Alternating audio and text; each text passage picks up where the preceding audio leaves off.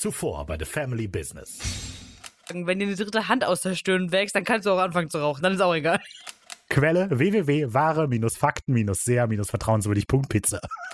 Hört sich das eigentlich an wie ein Wal? Meth-Labore in Grand Pass, Oregon. Der Mann hat die Logik auf seiner Seite. Hey Jungs, ich weiß, es ist schon spät, aber wie wär's, wenn wir bei McDonald's vorbeifahren, ne? Supernatural schauen, Folgen besprechen, The Family Business.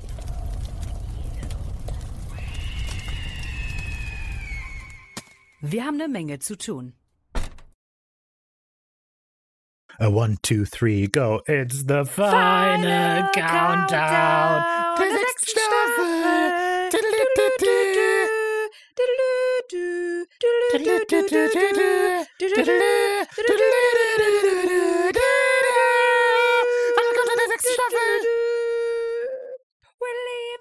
In der rechten Ecke Ricarda. Und ebenfalls in der rechten Ecke, weil sie nicht gegeneinander kämpfen, sondern zusammen einen Podcast aufnehmen. Raphael. Die beiden sind Hosts vom The Family Business Podcast, in dem sie Supernatural besprechen. Seid ihr bereit? It's a final countdown der sechsten Staffel.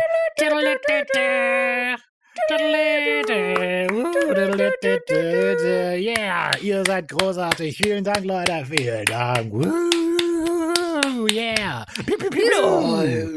Oh Gott, Ricarda, ich hab Leute erschossen. Wir sollten sofort hier weg. Ja, das war dein Einmarsch-Song. Und jetzt kommt meiner. Und nochmal in der rechten Ecke. Ricarda. We'll leave it together. Das ist also doch dein Song gewesen. Nein, natürlich nicht. Wessen Song ist es nicht? Das ist es doch. Das ist doch wahr. Ja, hallo, willkommen. Das war unser Intro diesmal. Kein Ausflug nach Australien, aber wir beenden bestimmt die Australienreise noch im Rückblick. Oh, natürlich. Einfach The Final Countdown auf Australisch, okay? We'll leave it together. Oh no. Bald Norwich Farwell. Nachtdienst Ricarda ist back! Woo! Die erste Stunde wird super! Die Überkompensation der Müdigkeit ist im vollen Gange, meine lieben Freunde. Super gut! Woo, woo. Ja. Dieser Podcast nicht nur zum Einschlafen für euch, sondern auch für Ricky. Auf euch, liebe Leute! Ich habe ja schon alles gesagt, was das ist, während Ricarda so wunderbar gesungen hat für uns. Deshalb kommen hier jetzt direkt die...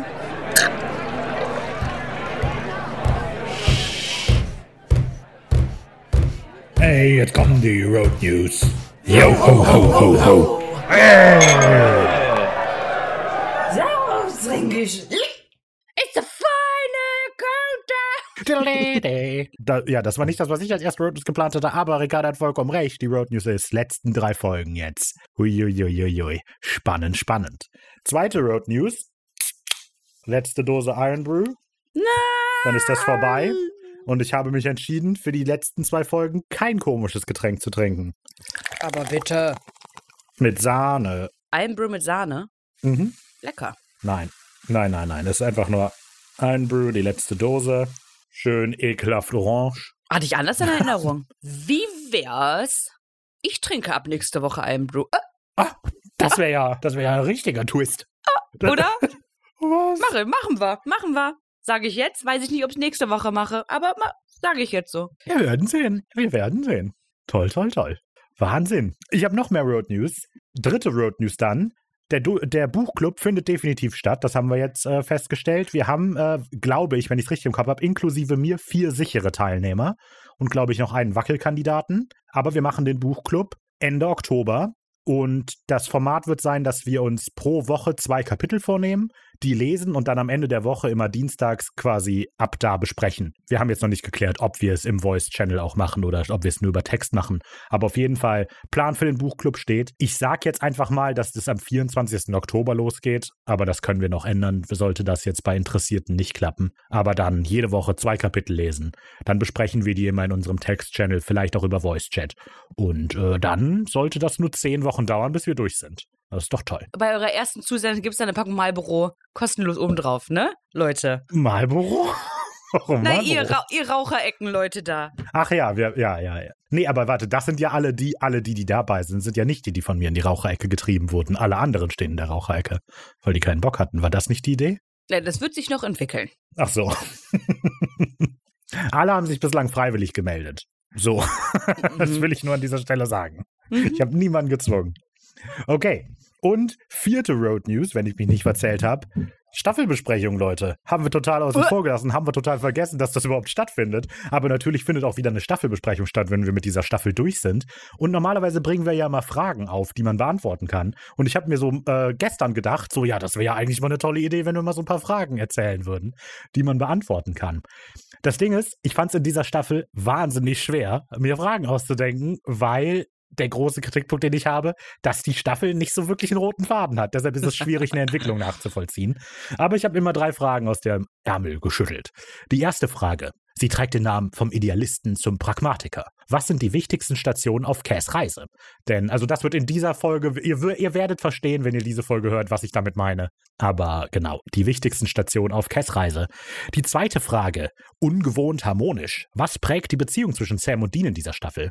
Das war inspiriert von Ricky, weil Ricarda das festgestellt hat, dass die beiden eigentlich eine ziemlich gute Beziehung haben in dieser Staffel.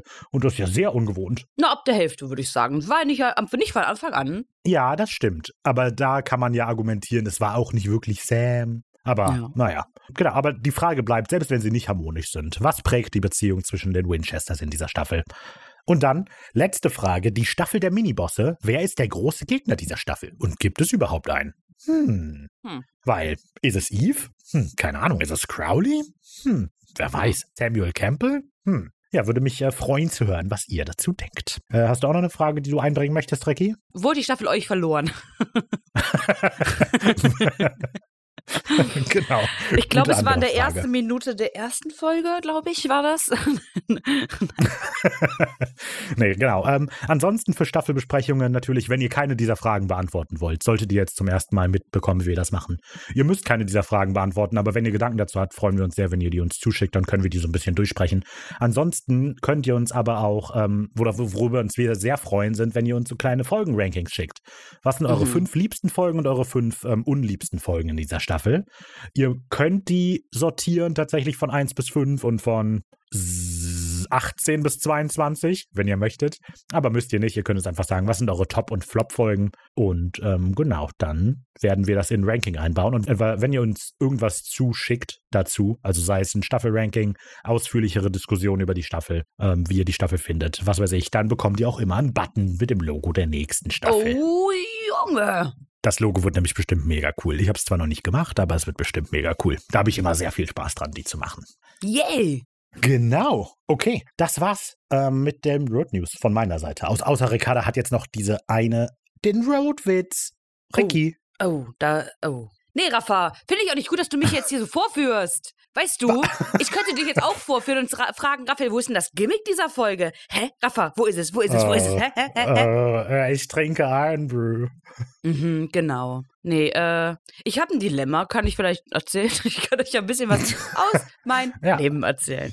Ah, na, wenn du ein bisschen wartest, werden es die Schafe, das ist doch auch gut. Du hast Dilemma und die werden die Schafe über die Zeit. Und das war der Roadwitz. Super. Nee, was ist dein Dilemma? Genau, ich mache eine neue Kategorie auf, mal gucken, wie lange sie sich durchzieht, Thoughts of the Week, Thoughts of the Day, denn schaut Leute, ich habe in meinem Supermarkt des Vertrauens letztens herausgefunden, dass es da super geile vegane Kakaobutter-Ecken gibt und ja, war ich sehr positiv von überrascht. Was sind denn Kakaobutterecken? Mega geil. In Blätterteigen, dann ist da so Kakaobutter drin. So, und ich bin nicht so die Süße. Ne? Sieht bei mir zwar nicht an, aber ich bin nicht so eine Süße. Aber ich habe gedacht, ich gönn mir es. Es war nach dem Nachtdienst schon was, ja, wie gesagt. So, ich also heute Morgen nach dem Nachtdienst natürlich wieder in den Supermarkt meines Vertrauens gewesen, weil ich mir dachte, hör mal, kauf dir doch eine Kakaobutterecke. Jetzt sag nicht, dass sie nicht da waren. Natürlich, Raphael. Und ich habe sie links neben mir liegen. Jetzt ist aber das Problem. Hier. Oh. Na dann. Ja. Okay. Schon deliziös. Sieht schon gut aus. Definitiv, ja. Also, das folgende Problem ist. Wo kommt das Dilemma? Da ich ja nicht so eine Süße bin, würde ich jetzt nicht auf die Idee kommen, abends um schlag mich tot, 21 Uhr oder was auch immer, so etwas zu essen. Das spinnt ja nur der Nachtdienst. Also, ich könnte es erst morgen früh wieder essen, weil ich dann unvernünftig bin, weil ich ja müde bin. Dann habe ich eine Erklärung dafür, dass ich das gegessen habe und kann sagen, ich war nicht ich selber. Mhm. Aber. Mhm. Okay, aber. Morgen früh ist es ja nicht mehr gut. Das heißt, Ich muss jetzt gegen meinen Willen ein Kakaobutter-Croissant essen. Du könntest es doch irgendwie im Kühlschrank tun oder so. Im Kühlschrank? Genau, Raphael. Mach deine Pizza doch auch im Kühlschrank warm. Wo kommt Raphael? Nee, Rafa. Du könntest es in Wasser legen. In Kühlschrank. Über Nacht. Ich glaube es nicht. Nee, in Wasser legen? Was? Du könntest es in den Ofen tun. Oh Gott, Ricarda, guck mich so entsetzt an. Oh Gott. Ja, ich fühle mich hier gerade nicht ernst genommen. Es ist ein wirkliches Problem, weil ich schmeiß das doch hier nicht weg. Dafür habe ich doch nicht den Weg auf mich genommen. Nee, ist doch gut. Warum hast du es denn nicht nach dem Nachtdienst gegessen, wenn du es gekauft hast heute? Weil es ist untergegangen. Ja, dann. Gut, ich merke, geht's aber ja auch vielleicht ist morgen gut, Raphael, ist in Ordnung. Ich merke, ich werde hier nicht ernst genommen. Was, doch, ich versuche eine Lösung zu finden. Ich möchte nicht weiter darüber sprechen. Wir kommen jetzt einfach zur Folge. Du könntest es auf den Nachtdienst mitnehmen und dann in der Pause essen. Das ist doch... Oh Gott. Du könntest die eine Hälfte jetzt essen und die andere nach dem Nachtdienst. Raphael, ich habe gerade gesagt, ich esse das nicht an einem Abend. Weil jetzt bin ich ja wach, jetzt bin ich ja vernünftig. Auch im Nachtdienst sollte ich vernünftig und wach sein. Ich glaub's nicht. Gut, wir besprechen Supernatural Staffel 6. Oh Gott. Folge 20. Zu Deutsch trägt sie den Namen Nur ein Zeichen. Im Englischen der Name, wortwörtliche Übersetzung natürlich. The Man Who Would Be King ist nicht die wortwörtliche Übersetzung. Es ist zwar die drittletzte Folge der 6. Staffel, aber insgesamt sind wir schon bei der 124. Folge von 327 Episoden. Und natürlich, ihr liebt es. Ihr wisst es natürlich sowieso. Das ist ein richtiger Meilenstein. Yay. Und mit diesem Meilenstein haben wir 37,9% erreicht. Und das heißt... tatsächlich, dass wir uns mit großen Schritten schon der 50% nähern. Das ist zwar noch eine ganze Weile hin, aber trotzdem. Was ich damit sagen will, da haben wir nicht mehr viel zu tun. Mega. Name der Folge, The Man Who Would Be King. Das ist eine Kurzgeschichte, also das ist ebenfalls der Name einer Kurzgeschichte über zwei Abenteurer, die ein abgelegenes Dorf im Hindukusch entdecken und dort dann als Götter verehrt werden. Aber langsam aber sicher werden die so ein bisschen größenwahnsinnig und irgendwann, als der Größenwahn die Oberhand gewinnt, sorgt das dafür, dass die Dorfbewohner sich gegen sie wenden. Die Geschichte wurde 1975 auch in einem Film mit Sean Connery und Michael Caine adaptiert und verfilmt. Wow. Also genau. Größenwahnsinnige Leute, die sich für Gott halten. 2. Hat das vielleicht was zu bedeuten für diese Folge? Für diesen Podcast auf jeden Fall. Das kann man definitiv sagen. Und jetzt vergöttert mich. Vergöttert mich. Ja, ob es was mit der Folge zu tun hat, erfahren wir vielleicht in der Zusammenfassung. Ich glaube, das ist das, was man aus menschlicher Perspektive als Tragödie bezeichnen würde. Cass erzählt seine Geschichte von seiner wundersamen Wiedergeburt nach ihrem Sieg über die Apokalypse, über den Ursprung des himmlischen Bürgerkrieges und bis zu dem Punkt, an dem die Winchesters ihm den Rücken kehrten. Genau, das ist die Zusammenfassung. Die Folge ist rückblickend von Cass erzählt quasi. Ja, das ist ein bisschen verwirrend, kann man schon mal an der Stelle sagen, weil es erzählt von dem, was wir wissen, eigentlich einfach chronologisch weiter, von da, wo wir aufgehört haben, aber es ist ein Rückblick vom Ende der Folge. Bisschen durcheinander, aber hey. Tut das unserem Genuss der Folge einen Abbruch, Ricky? Oder nicht? Nein, niemals. Ich finde es auch gar nicht so verwirrend, wie du da jetzt sagst. Aber diese Folge, Leute, einfach Gänsehaut. Einfach krass, episch. Wir fangen gleich an mit dem Intro und ab da hat die Folge mich gecatcht. Diese Folge ist so grandios, wirklich. Die ist so heftig und sie gibt mir richtige Swan-Song-Vibes. So, und sie kommt auch echt nah dran. Oh, voll. Oh. Und es ist einfach, also diese Folge ist einfach krass. Wow. Wow. Wow. Wow. Wow, wow, wow, wow, wow. Wow, wow, wow, wow, wow. Und wow, wow, wow, wow, wow. Auch von mir. Denn auch ich mag die Folge wirklich, wirklich gern. Die hat einen sehr einzigartigen Stil. Die ist sehr kreativ. Und die Charakterkonflikte sind auch spannend. Dann haben wir diese nicht-lineare Erzählweise. Aber das hat Ricky schon gesagt. Also, die ist gar nicht so kompliziert, wie ich das irgendwie dachte. Beim ersten Mal gucken habe ich irgendwie gedacht, boah, die ist ja kompliziert erzählt. Aber eigentlich ist sie gar nicht kompliziert erzählt. Tatsächlich ist das eine dieser Folgen, die, ähnlich wie Schwanenlied auch, also ich würde auch den Vergleich tatsächlich ziehen, nicht nur, weil sie erzählt wird von jemandem, aber auch, weil es ist eine dieser Folgen, die der Staffel quasi rückblickend neuen Spin gibt. Also, als ich die Folge geguckt hatte, wirkt es fast so, als sei die Staffel vorher gut gewesen. Ja.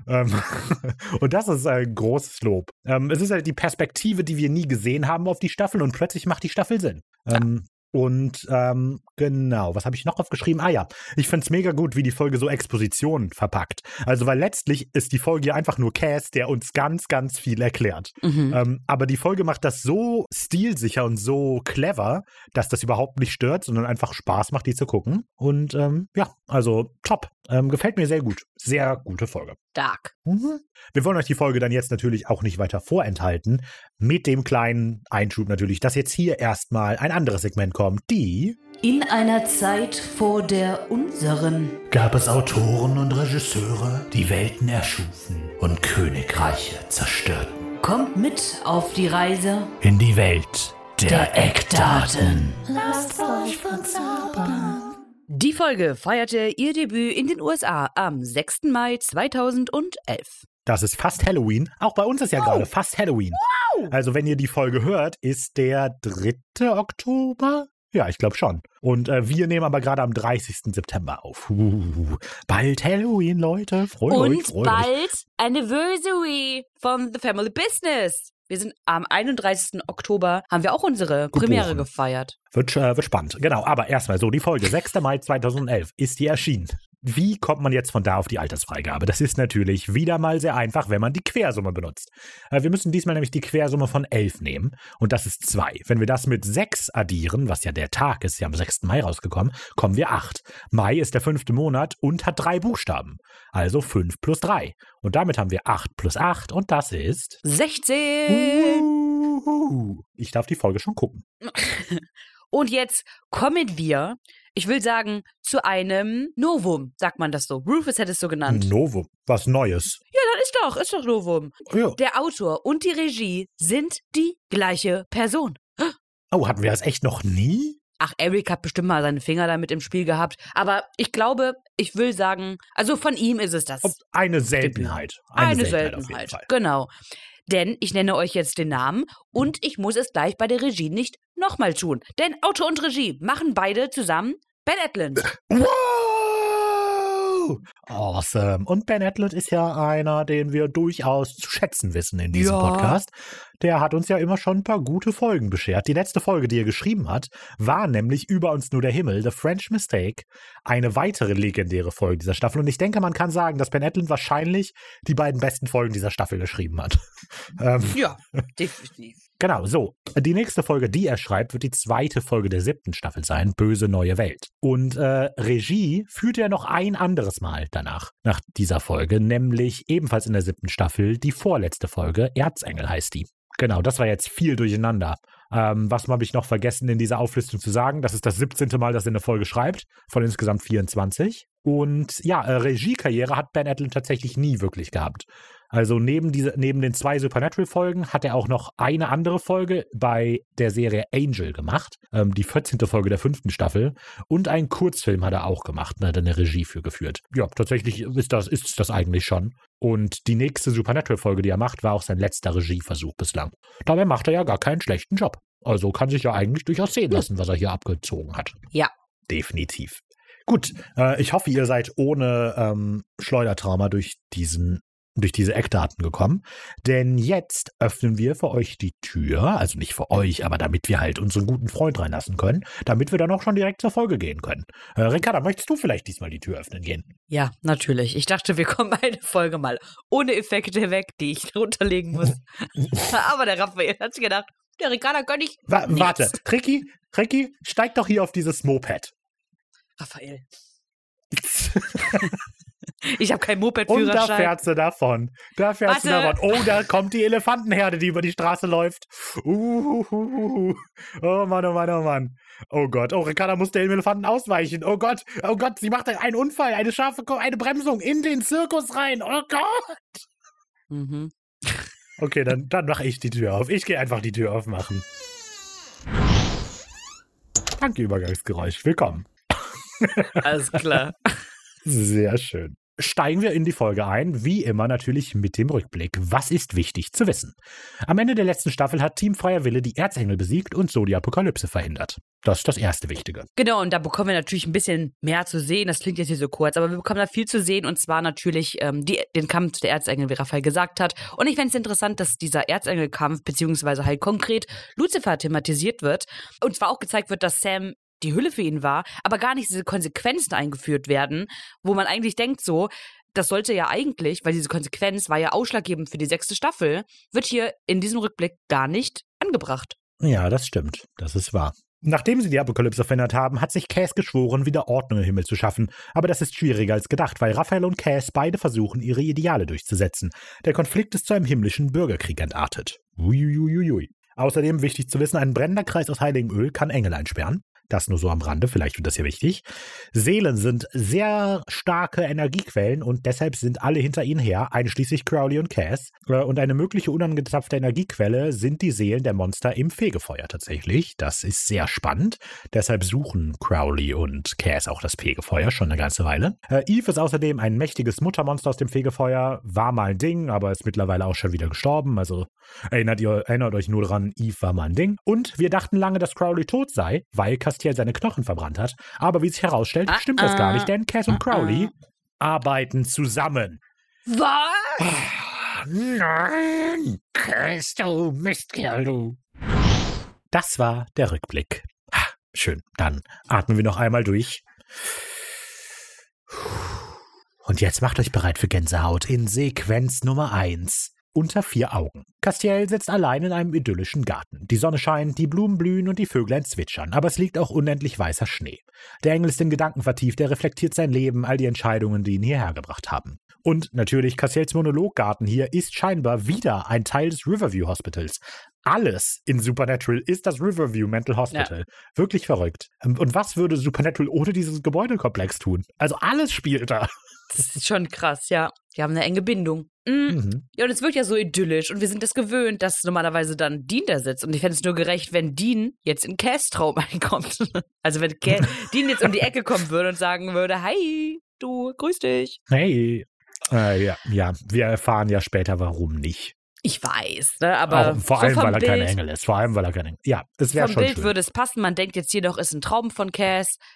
Und Dean kommt. Egal. Genau, wirft ihm so einen Ball an den Kopf und dann, hey Champ, komm, wir werfen Ball. Oh, und dann nimmt Cass den, alles klar, Dean, juhu. Und dann spielen sie freundlich und dann ist die Folge vorbei. Ja. Außerdem finde ich es sehr interessant, wie Cass mit seinen Händen interagiert quasi, weil er hat sie so sehr, er hat sie in einer sehr auffälligen Position, finde ich, vor sich, die nicht willkürlich gewählt ist. Also es ist nicht einfach so, dass man die Hände hängen lässt, es ist aber auch keine Schere, Stein, Papier. Nein. Schere, Stein, Papier.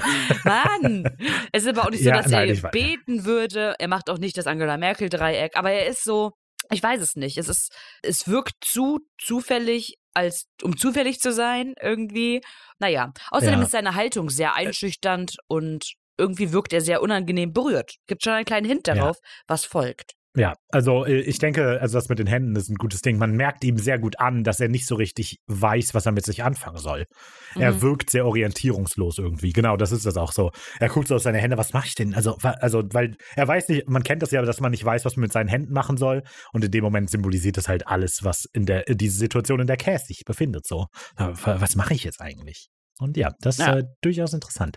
Ist schon gut. Cass erinnert sich an die windgepeitschte Küste, an der sich der erste Fisch aufs Land geschleppt hat. Erinnert sich auch an den Turm von Babel. Und als er umfiel, da brüllten sie alle göttliche Rache. Aber ich bitte dich, getrockneter Dung lässt sich nun mal nicht höher aufschichten. Und da ist so ein Übergang, der ist einfach on point. Es ist so cool alles. Es ist so cool alles. Es ist so cool. Wir sind 2 Minuten, nicht mal 2 Minuten in dieser Folge. Und man denkt sich schon so, wow, so cool, Leute. Mega. Es ist so cool. Ah, genau, und er erzählt halt noch so, da war halt so ein Fisch und eigentlich wollte ich drauf treten, aber mein Bruder hat gesagt, mach das mal nicht. Und wie lustig wär's, hätte er einfach drauf getreten und so, alles wäre irrelevant gerade jetzt. Mhm. Einfach die Menschheit ausgelöscht.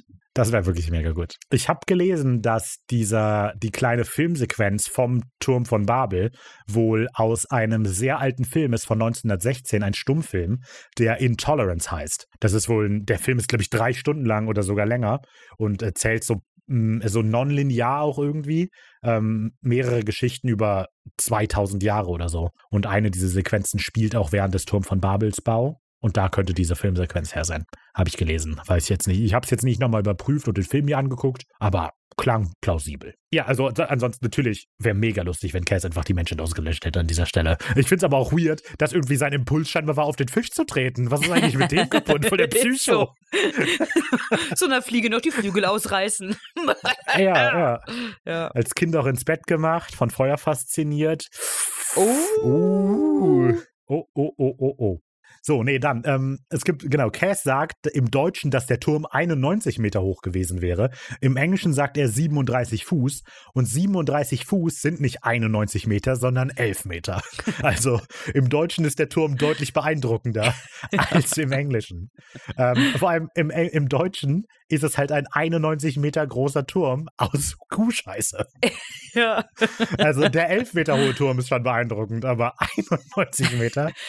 ist schon stark. Ja, vor allem war ja noch so kommentiert, so, ja, getrockneter Ton lässt sich halt nicht höher aufschichten, so. Ja. Als wäre das absurd, dass ein Turm 91 Meter hoch wird. Ja, wie lächerlich. Nur 91 Meter. Ja, so, aber ansonsten, aber was ich eigentlich sagen will, die Geschichte vom Turm von Babel stammt natürlich aus der Bibel, ist da aber ganz anders. Interessanterweise ist sie auch viel kürzer als alles, was man meinen könnte.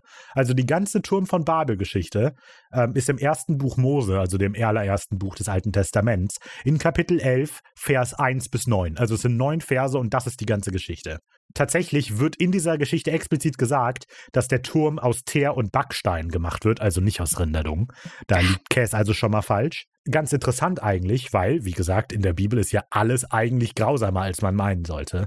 Der Turm von Babel ist nicht etwa ein Versuch von den Menschen, so zu werden wie Gott oder so. Es ist einfach nur ein Versuch, also so ein Symbol der Einheit zu schaffen. Die Menschen tun sich zusammen, um selber etwas zu erreichen, um etwas zu haben, das sie verbindet. Und dann denkt sich Gott, Moment, wenn die jetzt herausfinden, dass wenn sie zusammenarbeiten, sie alles erreichen können, dann werden die vielleicht irgendwann mal richtig hochnäsig und wollen sich mit mir messen. Dann machen wir das lieber mal kaputt.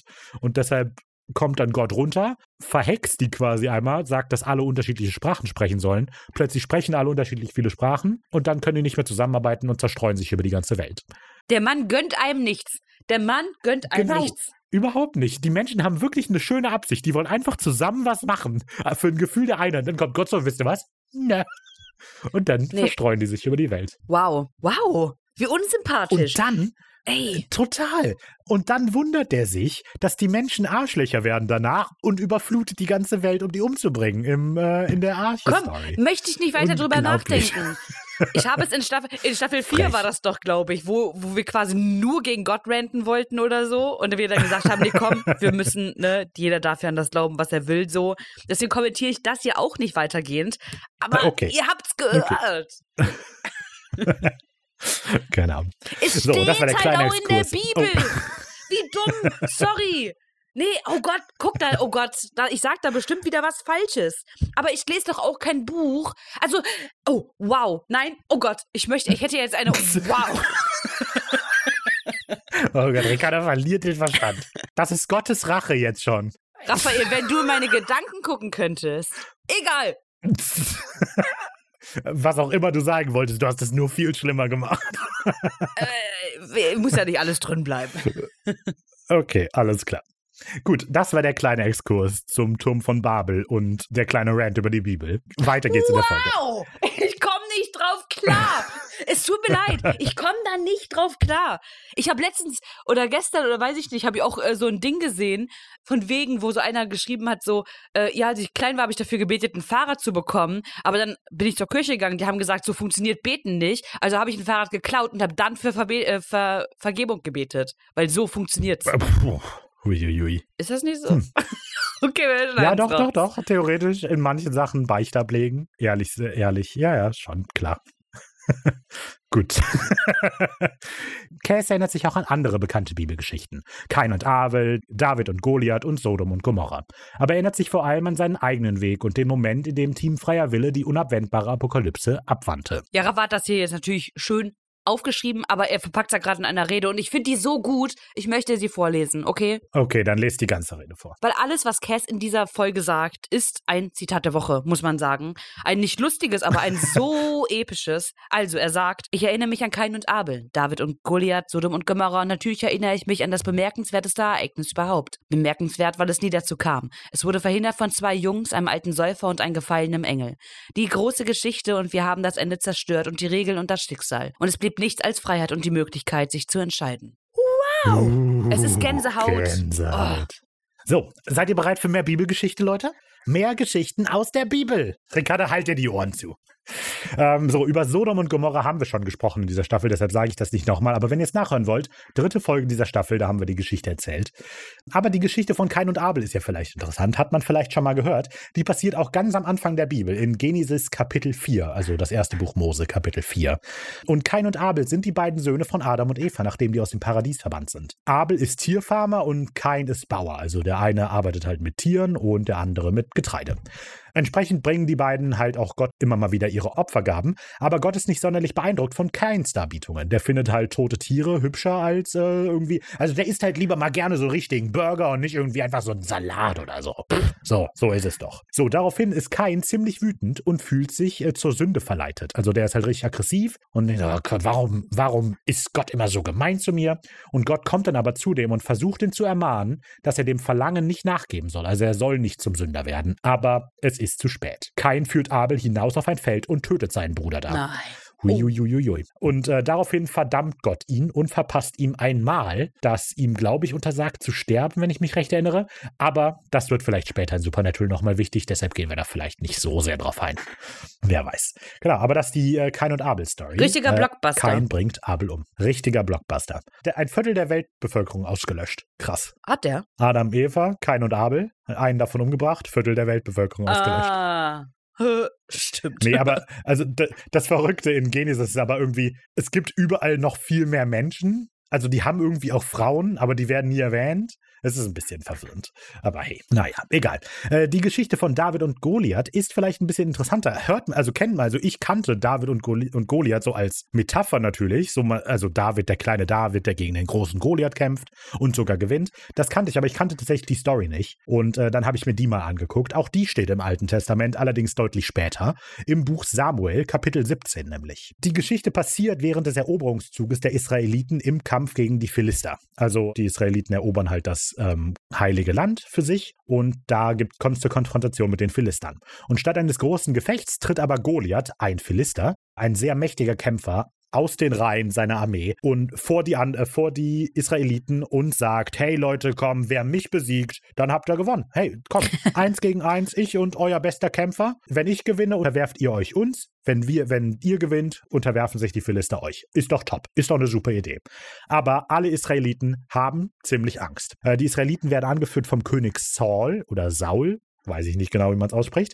Aber keiner von denen traut sich eben, diesen Kampf anzutreten. Die haben alle ziemlich Angst und Goliath verhöhnt die deshalb. David stolpert dann so mehr oder weniger aus Zufall in diese ganze Szene. Er ist nämlich der jüngste Bruder von einer ganzen Reihe von Brüdern und alle seine Brüder sind in dieser Armee, aber David eben nicht. Deshalb wird er von seinem Vater angewiesen, hey, bring ihm doch mal ein bisschen was zu essen, ein bisschen moralische Unterstützung, geh doch einfach mal Hallo sagen, sag schöne Grüße auch von ihrer Mutter und so weiter. Und David kommt also hin und sucht seine Brüder an der Front. Und dann erfährt er, was halt Goliath da gesagt hat, dass der die verspottet und so weiter. Und dann entscheidet er sich, weißt du was, dann kämpfe ich doch gegen den. Warum eigentlich nicht? Dann mache ich das doch einfach. Wenn keiner sonst sich traut, dann hau ich dem halt aufs Maul. Weißt du, woran mich das gerade... Es erinnert mich ein bisschen an Cinderella. Oder also an Aschenputtel irgendwie. Da ist dies ja auch so. Nö, dann gehe ich halt zum Ball mit dem. Ja, dann mache ich das, warum nicht? Ja, aber so ein bisschen. Also das Ding ist, David ist halt Schäfer, der hütet halt einfach Schafe und Goliath ist von Kindheit an als Soldat erzogen worden und richtig stark und mega krass. Ja. Und daher kommt eben das große Kraftungleichgewicht. Tatsächlich bieten dann die Leute David auch noch Rüstung und Schwert an, aber David ist das nicht gewohnt, in Rüstung zu kämpfen oder mit dem Schwert. Deshalb nimmt er sich einen Stock, eine Steinschleuder und 5 Steine und sagt, weißt du was, den mache ich, wenn ich. Also, das Selbstbewusstsein hätte ich gern, ne? Das hätte ich gern. Ja, also, man kann ja alles sagen, aber selbstbewusst ist er. Keine Ahnung, ob er kämpfen kann, aber selbstbewusst ist er. Gib mir ein Bier und danach bin ich aus. So, dann geht der Kampf los und in der Bibel heißt es dann, und David tat seine Hand in die Tasche und nahm einen Stein daraus und schleuderte ihn und traf den Philister an der Stirn, dass der Stein in seine Stirn fuhr und er zur Erde fiel, auf sein Angesicht. Also der große Kampf ist, David geht auf den zu, schießt dem Stein in die Stirn, der frisst sich ins Hirn und Goliath fällt tot um. Und genau.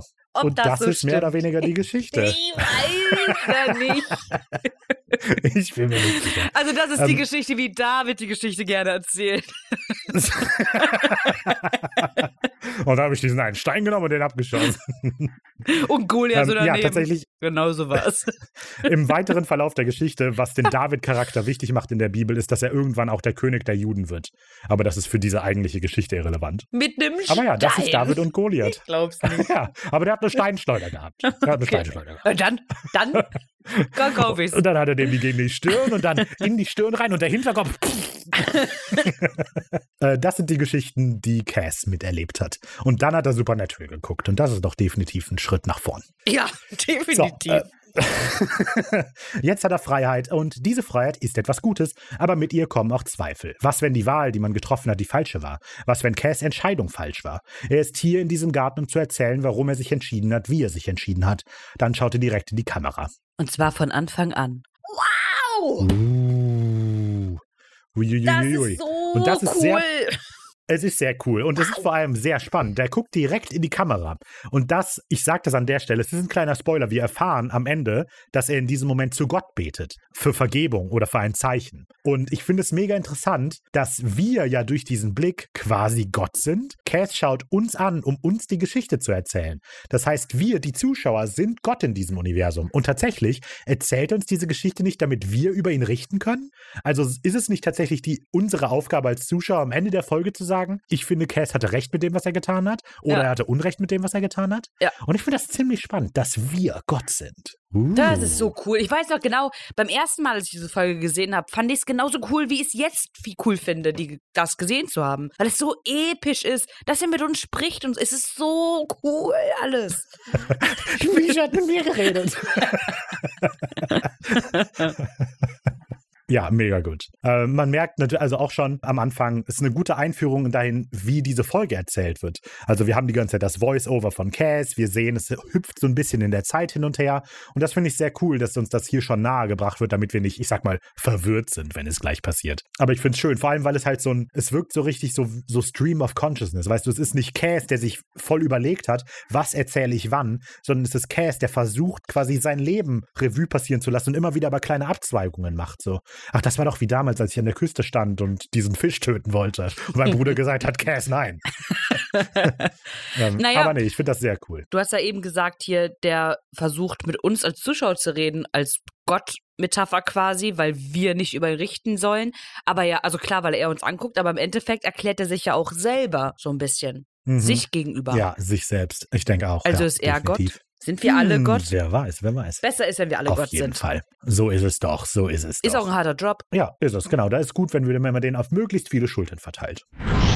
Und damit kommen wir zu Sequenz Nummer 2. Die Winchesters sind wirklich ein zentrales Nervensystem. Es ist mal wieder einer dieser Nächte. Dean sitzt alleine am Steuer des Impalas. Vor dem Fenster zieht die Welt auf regen, nassen Straßen in einer eintönigen Rauschen vorbei. Plötzlich macht es Flatter. Und Cass sitzt auf dem Beifahrersitz. Die beiden tauschen die üblichen Formalitäten, alles da, ja, und selbst, muss, aus. Nach den Ereignissen der vergangenen Tage wollte Cass nur einmal vorbeischauen, einfach mal Hallo sagen und sich gegenseitig auf den neuesten Stand zu bringen. Und ich finde es hier sehr schön, dass man merkt, wie schwer die Enthüllung, dass Crowley noch lebt, über diesem Gespräch hängt. Also sie sagen es ja nicht, sie sitzen hier nebeneinander und sie erwähnen das nie direkt, dass er noch lebt, aber man merkt so richtig, wie Dean, also wie halt etwas auf den ist. Die Stimmung ist mega gedrückt und wir merken sofort, diese Enthüllung, auch wenn sie es nicht ansprechen, hängt so krass über den ihrer Beziehung in diesem Moment. Man merkt richtig, da ist was im Argen. Also selbst wenn wir die letzte Folge nicht geguckt hätten, würden wir an der Art, wie die das schauspielern und wie die das sagen, merken, irgendwas ist hier passiert, sie sagen uns nur nicht was. Und ich finde das mega gut, dass das so gut rüberkommt. Ja, ich finde es auch sehr spannend, dass Cass, also dass es vor allem so rüberkommt, weil Cass vor allem ja freiwillig hier vorbeischaut, weil es war in der 6. Staffel ja vor allem so, am Anfang, dass sie sehr Schwierigkeiten hatten, Cass zu erreichen. Rückblickend rückblickend nach dieser ganzen Folge werden wir wahrscheinlich denken, okay, wegen Scham, weil er nicht sich den stellen wollte. Aber hier weiß der wahrscheinlich oder weiß, okay, da wird wahrscheinlich bald was passieren, da wird rauskommen, ich habe einen Fehler gemacht und deswegen kommt er freiwillig vorbei. Und das ist ja die Staffel ja quasi noch nie. Ja, das ist so, wie wenn der Partner einen Blumenstrauß mitbringt von der Arbeit, aber sonst nie macht. Ah, komm, was hast du ausgefressen? Erzähl. Ja. Und das ist ja auch Cass. Wenn Cass mal von sich aus vorbeikommt, dann ist irgendwas im Magen. Ja, weiß Bescheid. Ach, Cass, schön dich zu sehen. Was willst du beichten? Cass erzählt Dean, dass er unermüdlich nach Crowley sucht, allerdings bislang ohne Erfolg. Außerdem ist er noch nicht darüber hinweg, dass Satan Jr. ihn reinlegen konnte. Vielleicht mehr für seinen eigenen Seelenfrieden versucht Dean, Cass zu beruhigen. Naja, er ist ein ausgebuffter Hund, deshalb, was soll's? Wichtig ist nur, dass sie ihn jetzt schnell wiederfinden. Damit wir ihm seinen verdammten Schädel abreißen können. Oh ja, an der Stelle schon mal. Ricarda wird in dieser Folge die ganze Zeit alle Rollen sprechen. Also Sam hat vielleicht einen Satz. Na, aber ist doch auch nicht Raphael. Ja, Crowley redet noch. Ja, und du hast auch viel. Schon hier Sam, Samuel damals. Dann gönn mir doch auch einmal. Ja, ich hatte die Kahnwurm-Folge, das stimmt. Aber mir ist nur aufgefallen, dass Cass sagt so viel, weil er erzählt auch im Voice-Over. Cass redet, er redet viel mit Dean. Alles Ricky. Ja. Freut euch drauf. Und Ricarda macht ja auch einen guten Job. Mach kein Auge, Raffa, ey. Mach kein Auge? Sagt man doch, sagen doch die hippen, coolen Kids heutzutage. Ist das so? Ja. Okay, das habe ich noch nicht im Jugendwort gesehen. Mach kein Auge. Ich glaube schon. Ich weiß auch nicht, was es bedeutet. Ey, mach kein Auge. So, Walla, mach kein Auge. Ich weiß nicht, was es bedeutet. Ich glaube, es soll nicht neidisch sein oder so. Egal. Naja. So, auf jeden Fall Schädel abreißen. Klar, Cass sieht das natürlich genauso. Dean hat doch nicht etwa schon eine Spur, oder? Also wegen dem Kopf abreißen und so jetzt. Das will Cass natürlich nicht verpassen. Dean verneint das. Die Winchesters haben, wie üblich, eine Menge zu tun. Sam jagt gerade zum Beispiel einen Gin in Omaha. Dean ist auf dem Weg zu ihm. Und Cass schaut auf die Rückbank, um festzustellen, dass Sam nicht da ist. So, als würde Sam immer hinten mitfahren. Und so. Also er hat sich ja einfach rein teleportiert auf den Beifahrersitz, wo Sam ja immer sitzen würde. Ja. Wo ist eigentlich Sam? Du sitzt auf meinem Schoß, Cass? Genau. Ich sehe ihn gar nicht. Ist er gar nicht hier? Obwohl, man muss sagen, das tatsächlich ist ein Fenster hinten runtergekurbelt. Also irgendjemand muss da ja sitzen. Oh, einer versteckt sich da irgendwo. Christopher. Und der ist auch gerade, die Kamera ist genau so, dass er hinter Cass Lehne ist. Ja. Der ist halt die ganze Zeit dabei. Ach, so ein Mist. Der bückt sich gerade und holt so neue Snacks aus dem Fußraum, um die Cass anzubieten. Und gleich Cut, Chips. Und dann ist aber wieder verschwunden. Ja. Cass tut leid, dass er nicht dabei sein kann. Aber auch er hat alle Hände voll zu tun. Natürlich versteht Dean das. Er will aber auch, dass Cass weiß, dass Dean immer ein offenes Ohr für ihn hat. Wenn er etwa, vollkommen aus der Luft gegriffen jetzt, beispielsweise aus irgendeinem seltsamen Grund mit Crowley arbeiten muss oder so, dann kann er das ruhig sagen. Ja, aber süß. Ist schon süß, wer ihn so, ja. Ne? Kannst mir alles erzählen. Mäuschen. Falls du irgendwas, ich bin nicht wütend. Ich freue mich einfach nur, das zu hören. Ich würde das Vertrauen sehr schätzen. Genau. Nur, ich sag's nur. Aber der Blumenstrauß muss über 20 Euro gekostet haben. Dann bekomme ich Amnesie. Ja. Ein schwaches Kopfnicken und langes Schweigen und dann flattert. Cass auch schon wieder davon und lässt nur ein unangenehmes Gefühl zurück. Wir machen eine weiche Überblende in eine verstörende Mischung aus Folterkeller und OP-Saal. Crowley steckt gerade bis zu den Ellenbogen in einem aufgeschnittenen Körper, als Cass dazukommt. Wie um Cass' Verrat noch einmal hervorzuheben, begrüßt Crowley ihn mit einem munteren Lächeln. Howdy, Partner! Crowley hat die letzten Stunden genutzt, um Wissenschaftler zu spielen und Eves Körper auseinanderzunehmen. Dabei hat er ein paar interessante Entdeckungen gemacht. Obwohl Eve klinisch tot ist, produziert der Körper weiter Eier und wie es sich herausstellt, funktioniert die telepathische Verbindung zwischen ihr und ihrem Nachwuchs immer noch.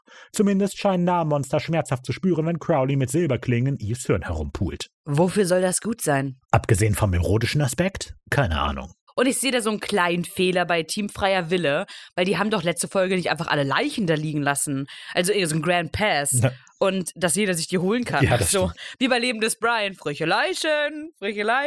Na. Also sie haben es ja tatsächlich gemacht. Also sie haben es getan. Ja. Ist aber komisch, dass sie es getan haben. Die logische Erklärung ist halt einfach, dass die Cass gesagt haben, hey, räum mal hinter uns halt auf. Und der dann halt Eve geklaut hat und zu Crowley gebracht hat. Ist halt logisch schon, aber ne, ja. Aber außerdem fand ich es halt echt verblüffend, dass dieser Nachwuchs scheinbar wirklich so natürlich entsteht. Ich hatte das anders mir irgendwie vorgestellt. Also dass halt Menschen verwandelt werden oder oder was auch immer, aber nicht, dass sie aus Eiern entstehen, weil das bedeutet ja, dass das ein Heranwachsen-Prozess auch folgt. Ja, das ist auch noch nie passiert. Also das ist auch das erste Mal, dass wir das hören, dass das ein Ding ist. Und bei den Gedanken hatte ich dann die Idee, die Hypothese aufzustellen, dass der Unterschied zwischen Monstern und Dämonen dieses Physische ist. Also dass Monster von Geburt an, sage ich mal, so sind und Monster ja nur Seelen, die Körper besessen, weil so ist es ja bei Hexen und Djinns, aber bei Vampiren hört es dann halt auf, leider. Eigentlich nur bei Djinns, oder? Alle anderen werden verwandelt auch. Sehr komisch mit den Eiern. Ja. Nee, aber es gab schon viele, die schon immer so waren, die nicht einfach nur einen Körper hatten, oder? Skinwalker. Skinwalker werden so geboren. Skinwalker auch, Djinns genau. Sehr wahrscheinlich auch. Aber Hexen werden ja Hexen, wenn die Deals mit Dämonen machen. Ah ja, okay. Vampire werden verwandelt, Werwölfe werden verwandelt, eben, Skinwalker werden verwandelt. Ja, eigentlich macht das keinen Sinn mit den Eiern. Ja. Cass wird wütend und droppt dabei direkt mal den ersten großen Twist der Folge. Eve war scheinbar ein Teil des Plans der himmlisch-höllischen Partnerschaft. Sie sollte für die beiden das Tor zum Fegefeuer öffnen und jetzt ist sie kaum mehr als ein Dosentelefon. Und hier, also das ist das, was ich eben schon im Ersteindruck gesagt habe. Die Folge schafft es wirklich fast mit zu verkaufen, dass das ganze ziellose Rummeandern der Staffel ein Feature und kein Bug ist. Also so rückblickend denke ich wirklich, das war also Absicht, Leute. Deshalb macht das alles keinen Sinn, weil wir kennen halt einfach den Grund nicht. Also weil jeder Reveal dieser Folge ist quasi, dass Sam und Dean hinter gescheiterten Case-Plänen aufgeräumt haben. Alles, was wir gesehen haben in dieser Staffel, war Sam und Dean, die versucht haben, Cass Probleme zu lösen, ohne zu wissen, dass das Cass Problem ist. Weil, ich möchte das nochmal sagen, Eve ist aus dem Fegefeuer gekommen, weil Cass und Crowley das wollten, damit die Tür zum Fegefeuer öffnet. Ich finde das einen irren Reveal, der einfach so nebenbei gedroppt wird. Ja. Und genau, und das ist so ein bisschen auch der Takeaway dieser ganzen Folge für mich, dass es nicht Sam und Dean Story in dieser Staffel, in die Cass ab und zu reingestolpert ist, sondern andersherum. Sam und Dean hatten die ganze Zeit mit den Ausläufern von Cass Handlungen zu tun. Ja. Cass hat was getan, wir wissen nicht was, wir bekommen nur mit, wie Sam und Dean hinter dem aufräumen müssen. Und deshalb fühlt sich das alles so weird an, finde ich. Also rückblickend. Deshalb fühlt sich das alles weird an. Natürlich hat das keinen roten Faden, weil das ist gar nicht unsere Story. So, das ist Cass' Story. Und ich finde das finde ich mega cool, wenn man die Folge, also die Staffel so rückwirkend betrachtet. Ja, voll, wenn man ja auch immer so das Gefühl hat, dass sie in der Staffel jetzt auch immer nur Cass gerufen haben, wenn sie halt Hilfe brauchten, angeblich. Aber es stimmte ja irgendwie gar nicht. Deswegen ist es auch eigentlich absurd, dass Cass dann wirklich ab und zu vorbeigekommen ist und gesagt hat, okay, ich helfe euch hier. Aber es ist ja eh sein Problem gewesen. Ja, schon krass. Schon krass. Aber Cass hat überhaupt kein Recht, wütend zu werden. Crowley ist sich sicher, dass eine lebende Eve das Fegefeuer hätte öffnen können, aber Castiel hat ja seine verdammten Schoßhündchen nicht im Griff. Jetzt stehen die beiden wieder am Anfang und das ist ganz allein Cass schuld. Cass und Crowley haben einen Deal und wenn Cass sich nicht bald anfängt, wirklich daran zu halten, dann wird all die Arbeit umsonst gewesen sein. Cass' blinde Loyalität in Winchesters gegenüber hält ihn und ihre Pläne zurück. Und das finde ich auch wieder schön. Cass war also scheinbar gar nicht so wirklich als General eingespannt. Er hat einfach die ganze Zeit den Deal mit Crowley, der hat halt sich immer wieder mit dem getroffen und so weiter. Ja. Ja, finde ich auch stark. Schnell erklärt Cass, dass sein Gespräch mit Dean kein Freundschaftsbesuch war, sondern der Versuch herauszufinden, wie weit die Nachforschungen der Winchesters mittlerweile gekommen sind. Das löst einen neuen Wutanfall bei Crowley aus. Diese Nachforschungen sind die Jagd auf ihn. Nicht nur ist damit sein Leben in Gefahr, Cass hat also auch noch einen enormen Interessenskonflikt. Er kann nicht in zwei Teams spielen, die sich gegenseitig vernichten wollen. Zeit, eine verdammte Entscheidung zu treffen. Und das finde ich hier cool. Also Crowley versenkt die Silberklinge am Ende dieses Wutausbruchs in Eves Hirn. Und das ist für mich wieder so ein kleiner Indikator dafür, dass die Folge sehr gute Regie- und Schreibarbeit hat. Also weil das natürlich spielt das keine Rolle, aber es ist so ein schönes Merkmal für uns, dass die Szene vorbei ist. Weißt du, das ist so, halt so richtig so ein Punkt hinter der Szene. Damit, das haben wir, konzentriert euch jetzt nicht mehr darauf, schaut, was jetzt passiert. Ja, also, ja, genau, das wollte ich eigentlich, es ist so nett. Das beendet die Szene so schön und so schön natürlich. Es beginnt ja damit, dass er mit diesem Silberklinge irgendwie rumfuchtelt, so im Hirn und dann rammt er die am Ende rein, am Ende seines Wutausbruchs und damit ist ein Punkt hinter die Szene gesetzt und wir springen zur nächsten. Das signalisiert uns, okay, hier sind wir erstmal fertig, konzentriert euch jetzt auf das, was jetzt kommt, ich sag euch dann, wenn es hier weitergeht. Und das finde ich cool. Ja. So, das löst ein Voice-Over von Cass aus, der immer noch im Garten sitzt und seine Geschichte erzählt. Er sieht sich immer noch als den Beschützer der Winchesters. Sie waren es, die ihm gezeigt haben, wie man mit Molotows und halbwegs coolen Sprüchen für Freiheit kämpft. Damals hat er nicht nur gelernt, seinem Herzen zu folgen, sondern auch Konsequenzen zu tragen. In einer Rückblende sehen wir den Moment, in dem Cass Michael zunächst mit einem Molotow aus heiligem Öl vom Ort des letzten Gefechts brennt und dann wie Lucifer ihn mit einem einzelnen Schnipser in eine blutige Matschwolke verwandelt. Und im OV sagt er, I was done, I was over. Und im Deutschen ist es, ich war erledigt, es schien alles vorbei zu sein. Und es ist ja ein Unterschied irgendwie, ob man sagt, ich war vorüber oder alles war vorbei, ja, finde ich. Ja, das stimmt, das stimmt. Da, ja, du hast vollkommen recht, das ist mir nicht aufgefallen. Aber es zeigt so schön, dass Cass in dem Moment, ja, das ist mega gut. Tatsächlich ist das Deutsche eher ein Indikator dafür, dass er noch dieses große Schicksalsweltbild hat. So, ich bin tot, damit ist alles andere vorbei. Genau. Aber die Idee von Freiheit ist, dass man halt als einzelne Person existiert. Ja. Und wenn er sagt, I was done, I was over, sagt das, meine Geschichte war vorbei. Ja. Nicht die ganze Geschichte. Mhm. Tod ist nur das Ende, wenn du glaubst, die Geschichte geht um dich. Okay. Aber statt Cass' Ende war dieser Moment erst der Anfang seiner Geschichte, denn er wurde zurückgebracht und Team Freier Wille hatte gewonnen. Es war ein schmerzlich erkämpfter Sieg, der einen hohen Preis gefordert hatte, aber Cass hatte gelernt, dass man das Schicksal nicht einfach akzeptieren musste. Noch einmal unternahm ich eine Höllenfahrt, um Sam aus Lucifers Käfig zu befreien. What? Direkt nach dem Reveal. Einfach er. Einfach so gedroppt. Es war Cass, der Sam aus der Hölle geholt hat. Mega. Und das ist mega cool, dass ich, weil in einer der früheren Folgen hat die noch zu Cass gesagt, du bist einmal in die Hölle gegangen, um mich da rauszuholen, dann kannst du es auch ein zweites Mal tun. Und Cass so, nee, ist doch viel zu schwierig. Und jetzt wissen wir, er hat das schon gemacht. Er so sagt nicht, krass. Ist doch viel zu schwierig, weil er glaubt, es ist zu schwierig. Er hat es gemacht und es verbockt. Und dann schämt sich so sehr dafür, dass er Crowley den Credit nehmen lässt dafür quasi. Ja, also er stimmt, sagt halt, nee, Crowley hat dich gerettet. Ich war das nicht. Ich würde das doch nicht so verbocken. Stimmt. Der schiebt das ja voll auf Crowley. Wie kommt denn Crowley dazu zu sagen, er widerspricht halt nicht. Ja, aber die denken doch, Crowley war's, oder? Ja, die denken das. Also Crowley benutzt das ja als Druckmittel gegen die. Der sagt, ich habe euch beide aus der Hölle geholt. Ich kann euch auch zurückschicken. Aber tatsächlich war es ja Cass, der Sam aus dem das ist so ein abgekartetes Spiel zwischen den beiden. Also das wirft echt kein gutes Licht auf Cass, alles hier. Nicht so richtig. Rückblickend weiß Cass, dass ihn damals seine Arroganz trieb, aber damals war er sich sicher, dass er es schaffen könnte, Sam zurückzuholen. Tatsächlich gelang es ihm, aber eben nur fast. Sams 6-monatiger Amoklauf, Dienstverwandlung und der versuchte Mord an Bobby gehen also auf sein Konto. Ja, es ist ziemlich schwer, diese Rückblende in einem Text rüberzubringen, weil das halt sehr viel durch halt einfach nur so Bilder erzählt wird. Aber ich finde die wirklich gut gemacht. Ja. Und wie schon gesagt, die Staffel wirkt einfach rund dadurch. Also wir sehen, es ist halt wieder der Teil, den wir bislang nicht gesehen haben. Rückblickend denkt man, warum hat sich Dean jetzt verwandelt? Das spielt doch überhaupt keine Rolle.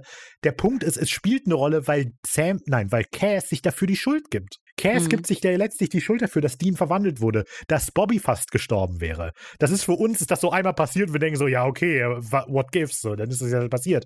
Aber mit Cass tut das halt was. Cass schämt sich so sehr dafür, dass ihn das immer weiter in die Arme von Crowley quasi treibt. Ich kann denen doch nicht sagen, dass ich das war und verbockt habe. Ja. Gehen wir lieber zu Crowley. Ja. Hey, rückblickend fast cool. Ist schade. Ist so. Das ist wirklich schade, dass es das so wieder wettmacht. Das ist so blöd. Wir wollen doch einfach meine Staffel nicht mögen. Mittlerweile bereut der Engel es, dass er diesen missglückten Versuch nicht als Warnung erkannt hat. Stattdessen hat er weitergemacht und jetzt arbeitet er mit dem Herrscher der Hölle zusammen. Crowley beendet die Rückblende, als er den silbernen Dolch wieder aus Eves Hirn zieht. Die Sache ist simpel. Die Winchesters müssen sterben, sonst werden sie Cass und Crowley auf ein oder andere Art immer wieder Striche durch die Rechnung machen. Wenn Cass es nicht tun will, dann übernimmt Crowley die Sache. Ja, und hier, das ist das, was ich meine. Crowley zieht den Dolch jetzt wieder raus und damit geht es jetzt hier weiter. Wir wissen jetzt wieder, konzentriert euch wieder darauf. Das ist quasi wie so eine Art Erzählball, wie man die in der Grundschule hat. Oder im Kindergarten oder so. Nur eben mit 100% weniger Ball und mit deutlich mehr Innereien. Also, aber weißt du so. Also die Werbeschalte. Halt so. Jetzt kommt Werbung. Der Erzählball. 100% weniger Ball, 100% mehr Gedärme. Timmy legt den Dünndarm hin. Das Hirn ist heute der Erzählball. Oh nein. Natürlich ist das für Cass keine Option. Wenn es einen Punkt gibt, der nicht verhandelbar ist, dann ist es das Leben der Winchesters. Er wird sich darum kümmern, dass sie ihnen nicht weiter in die Quere kommen. Sie sind sein Problem, nicht Crowleys. Das sieht der Chefdämon allerdings anders. Lucifer, Michael, Lilith, Alistair und Azazel dachten alle, dass die Winchesters nicht wirklich ihr Problem wären und dafür haben sie einen sehr, sehr hohen Preis gezahlt. Bin ich denn hier der Einzige an Bord, der diese in Jeansstoff verpackten Albträume nicht unterschätzt? Genau, und ich finde es tatsächlich mega cool, dass Crowley Angst hat oder zumindest Respekt vor der Bedrohung durch die Winchesters. Mhm. Denn er hat ja tatsächlich voll den Punkt. Ja. Einmal von Lilith abgesehen, deren Plan es ja war, getötet zu werden. Alle genannten Wesen haben gegen die Brüder verloren, weil sie irgendwie Wichtigeres zu tun haben. Also, weil es ist ja faktisch gesehen, hätten die ja alle diese Gegner hätten einmal schnippen können und die Winchesters wären tot gewesen. Aber die haben die halt einfach nicht als Gefahr gesehen. Und das ist denen hat denen immer am Ende in den Arsch gebissen. Und deshalb haben alle Monster verloren, alle Bösen verloren. Aber Crowley denkt jetzt eben, nee, ich kümmere mich jetzt um die Scheiße, weil das Einzige, was die Winchesters tun, ist Leute, die sie unterschätzen, zu töten. Und ich will die jetzt nicht mehr unterschätzen. Und ich finde das so cool. Ja. Weil, also, es verbindet halt wieder, das motiviert uns, an die ganze Serie zu denken. Das ist nicht nur in dieser Folge. Alles, was bislang passiert ist, ist wichtig. Ja, das ist mega gut. Ja, weil für Lucifer, Michael, Azazel waren die Winchesters halt quasi nur ein Bestandteil oder ein Baustein für ihren Plan. So, ne? Ja, für Azazel war es das, was Sam mit dem Dämonenblut, Lucifer und Michael, die als Hülle und so. Bei Alistair weiß ich es jetzt nicht. Bei Alistair fällt mir gerade... Ja, gut. Der war halt da. Alistair hatte, glaube ich, keinen Plan. Ja. Eben, also der gehört irgendwie, die Aufzählung gehört ja für mich da nicht rein, weil das nicht so ein Endboss war von denen quasi. Ja. Aber ja. Aber die haben die halt immer nur als Baustein gesehen, nicht als mögliches Ende. Mhm. Ja, absolut. Und es ist auch generell, finde ich, einfach ein sehr cooler Charaktermoment für Crowley, der uns was über ihn verrät. Also nicht nur, dass er halt Respekt vor denen hat und offensichtlich clever ist, aber es zeigt auch ganz schön, dass er bei aller Selbstsicherheit, die er immer so ausstrahlt, also weil, wenn Crowley ja eins hat, dann ist es Selbstsicherheit in sich selber, aber es zeigt eben auch, dass er nicht überheblich ist. Er ist sich wahnsinnig selbstsicher, aber er ist nicht überheblich. Er glaubt nicht, dass er einfach alles so, ich schnipp einmal und dann kommt das zu mir. Er weiß schon, dass er was machen muss. Und es zeigt auch, dass er nicht so weit gekommen ist, weil er seine Gegner unterschätzt. Ja. Alle anderen unterschätzen ihre Gegner immer. Crowley macht das nicht. Crowley ist smart. Das ist wirklich smart. Also, das ist wirklich cool. Ja. Dieses Mal nimmt Cass Crowleys Wutausbruch gelassen. Die beiden haben dringlichere Probleme als Sam und Dean und er wird sicherstellen, dass sie ihnen nicht in die Quere kommen.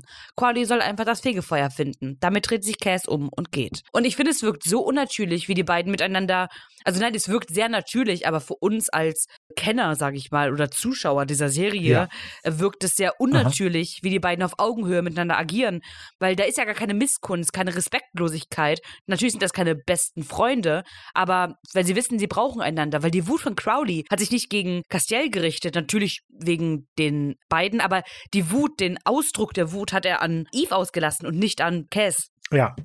Ich weiß, was du meinst. Also es ist tatsächlich, die haben eine Art der Vertrautheit, die man überhaupt nicht kennt. Nee. Normalerweise immer, wenn so Dämonen oder Engel oder halt auch Crowley und Cass zu sehen waren, merkt man, dass da eine Distanz gibt. Und hier, das ist, man merkt, also gerade von Cass merkt man, dass es eine Zwangspartnerschaft ist, die haben.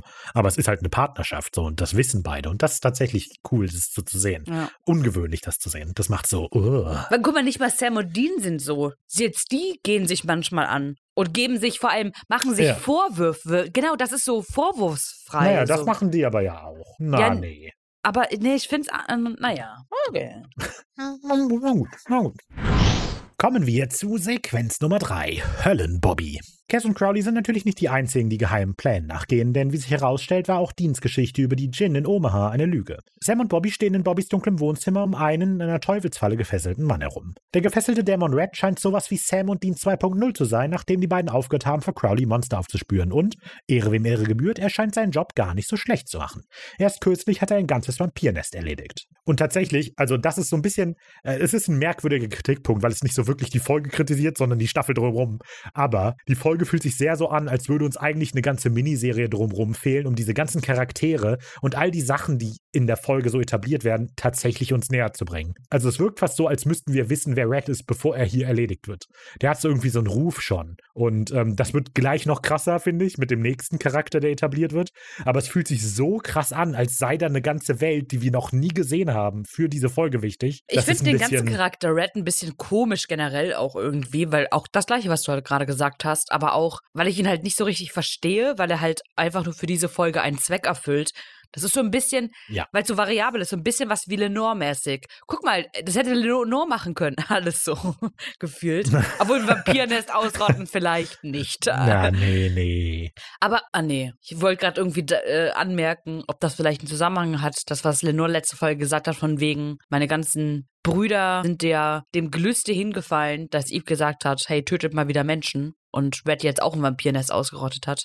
aber ich glaube nicht. Na, ich glaube nicht, dass das verbunden ist. Also was ich mit meiner Kritik so ein bisschen rüberbringen wollte, die Welt, die Ben Edlund hier auch, also Ben Edlund baut sehr cool eine interessante Welt um diese Folge herum auf, aber wir haben von dieser Welt nie was mitbekommen bislang und das fühlt sich fast so ein bisschen an, als würde diese Folge in einem Paralleluniversum spielen, mehr in so einem Neil Gaiman inspirierten Good Omens Universum, weißt du? Ja. Ist ein bisschen weird. Die Folge hat, also der Flair der Folge ist sehr cool, er fühlt sich nur sehr, er passt nur nicht so richtig zum Rest der Staffel. Ja. Also ein bisschen. Dieser Red allerdings, der Dämon, der wird gespielt von einem gewissen Sandy Robson und gesprochen wird er von Tobias Kluckert. Und Tobias Kluckert, den kennen wir schon, der hat nämlich zum Beispiel den Sheriff in Frau in Weiß gespielt, unsere liebste Rolle natürlich, aber er hat auch Gordon gesprochen. Ja. Und dann ist ja cool, dass er ein Vampirnest ausgelöscht hat. Wow, gerade erst aufgefallen.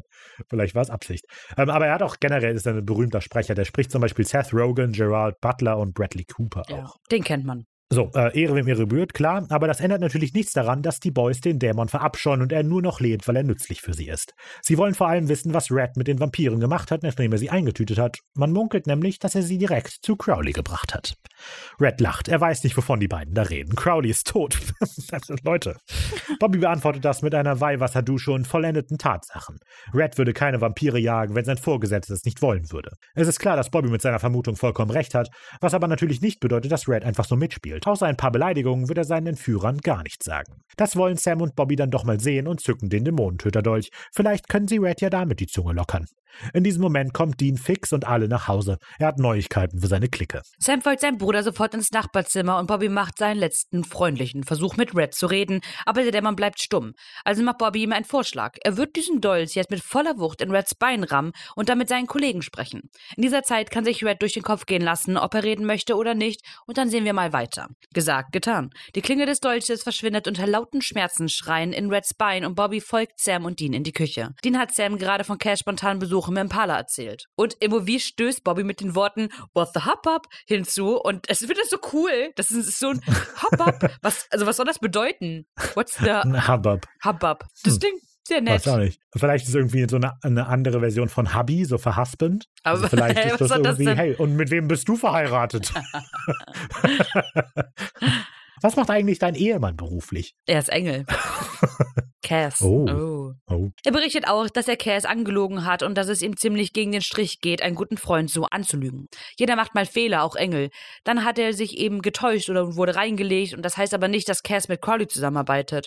Bobby stimmt dem zu. Irgendwie. Er sagt nicht, dass Cass sich wirklich mit dem König der Hölle zusammengetan hat. Er sagt nur, dass sie sich nicht sicher sein können, dass er es halt eben nicht getan hat. Sam und Bobby hassen sich selbst für diesen Zweifel an ihren Freund, aber sie müssen einfach auf Nummer sicher gehen. Wenn auch nur die kleinste Chance besteht, dann bedeutet das, wir haben es mit Superman zu tun, der auf die dunkle Seite gewechselt ist. Von den Menschen unbemerkt hört Cass mit an, wie Sam und Bobby ausführen, dass sie gewappnet sein müssen, wenn sich Cass wirklich dem Feind angeschlossen hat. Egal wie unwahrscheinlich das ist, Cass ist zu mächtig, um nicht darauf vorbereitet zu sein. Und es ist schon sehr passend, wie Cass genau in dem Moment anfängt zuzuhören, wo Sam sagt, ich würde mein Leben für ihn geben. Er ist wie ein Bruder, bla bla bla, so eine richtige Lobeshymne. Und Cass steht da so, Sam. Ja. Das ist so süß. Es ist wirklich nett. Dass so viel Cooles dabei. Genau, also da hatte ich gar nicht dran gedacht. Cass hört ja das Ganze zu und wie schmerzhaft das einfach sein muss für den, das zu hören. So. Er sagt das ja jetzt auch über Dean nochmal, aber er hört das einfach und das muss so hart sein. Mhm. Und ich finde aber auch Bobbys und Sams Argument irgendwie voll cool. So. Wir können einfach nicht unterschätzen. Wir übersehen das, weil Cass unser Freund ist, aber er ist halt richtig, richtig mächtig. Ja. Und wenn der eine Gefahr für uns sein muss, dann müssen wir darauf vorbereitet sein. Und das ist schon cool. Okay, so, ich werde gleich rot, Bobby. Ja, mächtig. Leute, mächtig ist komm, jetzt ein großes Wort. Das sagst du doch nur so. Ja. Das sagst du nur so, weil ich dich mit einem Schnipsen einfach auslöschen könnte. So stark bin ich doch auch nicht. Lehnt sich gegen die Wand, bricht durch die Wand. Andere Dimension, so durch die Matrix durch. Dean scheint diese Erklärung zu akzeptieren, also können sich die Boys jetzt wieder der Suche nach Crowley widmen. Sie müssen ihn so schnell wie möglich finden, bevor der das Tor zur Fegefeuer sprengen kann. Cass bekommt Red Schmerzensschreie kaum mit, während Bobby die Klinge im Bein des Dämons einmal um die eigene Achse dreht. Er ist zu sehr in seinen eigenen Gedanken versunken. Natürlich sind es keine guten Neuigkeiten, dass seine Freunde ihn bereits verdächtigen, aber das ist nicht das Schlimmste. Das Schlimmste daran war Dean, der so sehr drum bemüht war, loyal zu sein. Dabei sagt ihm jeder seiner Instinkte das Gegenteil. Das ist halt nochmal viel schwerer, weil Dean halt schon mal da war so in diesem Moment, weil er ja auch schon ganz oft versucht hat, irgendwie, als Sam mit dem Dämonenblut und so war er ja auch, er hat irgendwie versucht, loyal zu sein, aber wollte eigentlich Sam töten, weil er ja eigentlich ein Monster war so. Und die ganze Sache mit John und die ganze Familiensache. Und Cass weiß darum ja, das heißt, ihm tut es noch mehr weh, weil er ja eigentlich diese Entwicklung von Dean echt mit anerlebt hat und so. Und ja. Das ist ein mega guter Punkt. Das habe ich nicht so. Krass. Pass auf. Oh, daran habe ich gar nicht gedacht. Das ist ja voll spannend. Ja. Weil, also gerade am Ende ist mir aufgefallen, die Folge ist so krass, wie halt die 4. Staffel mit Sam und Dean. Also, weil Dean benimmt sich, also, ne, die Art, wie Dean mit Cass spricht und so, das ist so krass. Aber genau der Unterschied ist, Dean ist aus der Hölle gekommen und hat quasi sofort verdächtigt, dass Sam irgendwas Mieses macht. Mhm. Aber hier tut er das Gegenteil. Dean ist so sehr darum bemüht, nicht zu glauben, dass Cass was Böses tut. Das ist der Unterschied. Ja. Okay. Deswegen tut es so weh. Stark. Ja. Schließlich bricht Red doch. Er hat Crowley noch nie persönlich getroffen. Er arbeitet über einen Mittelsmann, den Disponenten. Ein Dämon namens Ellsworth, der Crowleys Truppen auf der Erde organisiert. Cass hat genug gehört. Während die Boys noch mit Red beschäftigt sind, um mehr über diesen Ellsworth zu erfahren, dreht sich Cass um und geht. In einem Voice-Over bringt Cass uns über Ellsworth aufs Laufende. Er ist sowas wie der Bobby Singer der Dämonenwelt und wie sich herausstellt, nicht nur in seiner Funktion, sondern auch in seiner Ästhetik. Oh ja. Oh ja, er sieht total so aus. Tatsächlich ist auch der Name schon eine Anspielung an Bobby bzw. an Jim Beaver, seinen Schauspieler, denn Jim Beaver hat in der Serie Deadwood einen Charakter gespielt, der Ellsworth heißt. Mama. Gute Namensgebung. Der Dämon Ellsworth sitzt in einem altmodisch eingerichteten Arbeitszimmer, die Wände über und über mit Fallnotizen beklebt. Jede freie Fläche ist entweder mit Alkoholflaschen oder Büchern zugestellt. Auch der Tisch ist über und über mit offenen Büchern, Notizen und Karten bedeckt. Neben etlichen Telefonen stehen 3 mit blubberndem Blut gefüllte Ritualschalen auf dem Tisch verteilt. Und auch Ellsworth selbst wirkt wie eine fast exakte Kopie seines menschlichen Gegenstücks. Er trägt eine dunkle Weste über einem Flanellhemd, eine ausgefranste Truckermütze auf dem Kopf und arbeitet zeitlich an mindestens 4 unterschiedlichen Dingen. Während er eine Karte studiert, schickt er einen seiner Leute über seine Ritualschale nach New Mexico, um einen Wendigo zu jagen, bläst an anderer Stelle eine Ermittlung ab und nimmt zeitlich auch noch ein Telefonat an, um zu bestätigen, dass seine Männer wirklich vom FBI sind. Und er hatte dieses Blutschlüssel-Telefonat und daraus kommt wirklich eine Stimme. Und ich hatte mir das anders vorgestellt. Dass da, also da, hört man da eine Stimme? Ja, es blubbert eine Stimme da irgendwie. Und das fand ich irgendwie komisch. Nee, bislang war das noch nie so. Nee. Außerdem ist es halt wirklich interessant, dass Dämonen halt auch irgendwie so scheinbar auf Wendigo-Jagd und so gehen. Das ist, man dachte, so Böses und Böses hält doch zusammen. Aber nein, Dämonen und Monster sind halt echt nochmal ein Unterschied. Ja, das stimmt.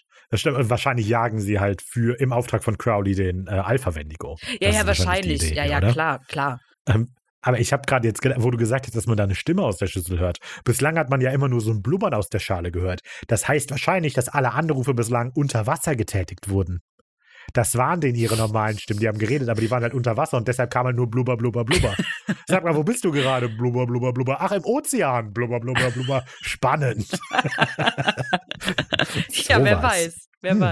In diesem Moment betreten 2 Dämonen das Arbeitszimmer und schleifen einen verpackt und verschnürten Körper herein. Ohne ein Wort zu sagen, lassen sie ihn liegen und wenden sich zum Gehen, aber das kommt Ellsworth nicht in die Tüte.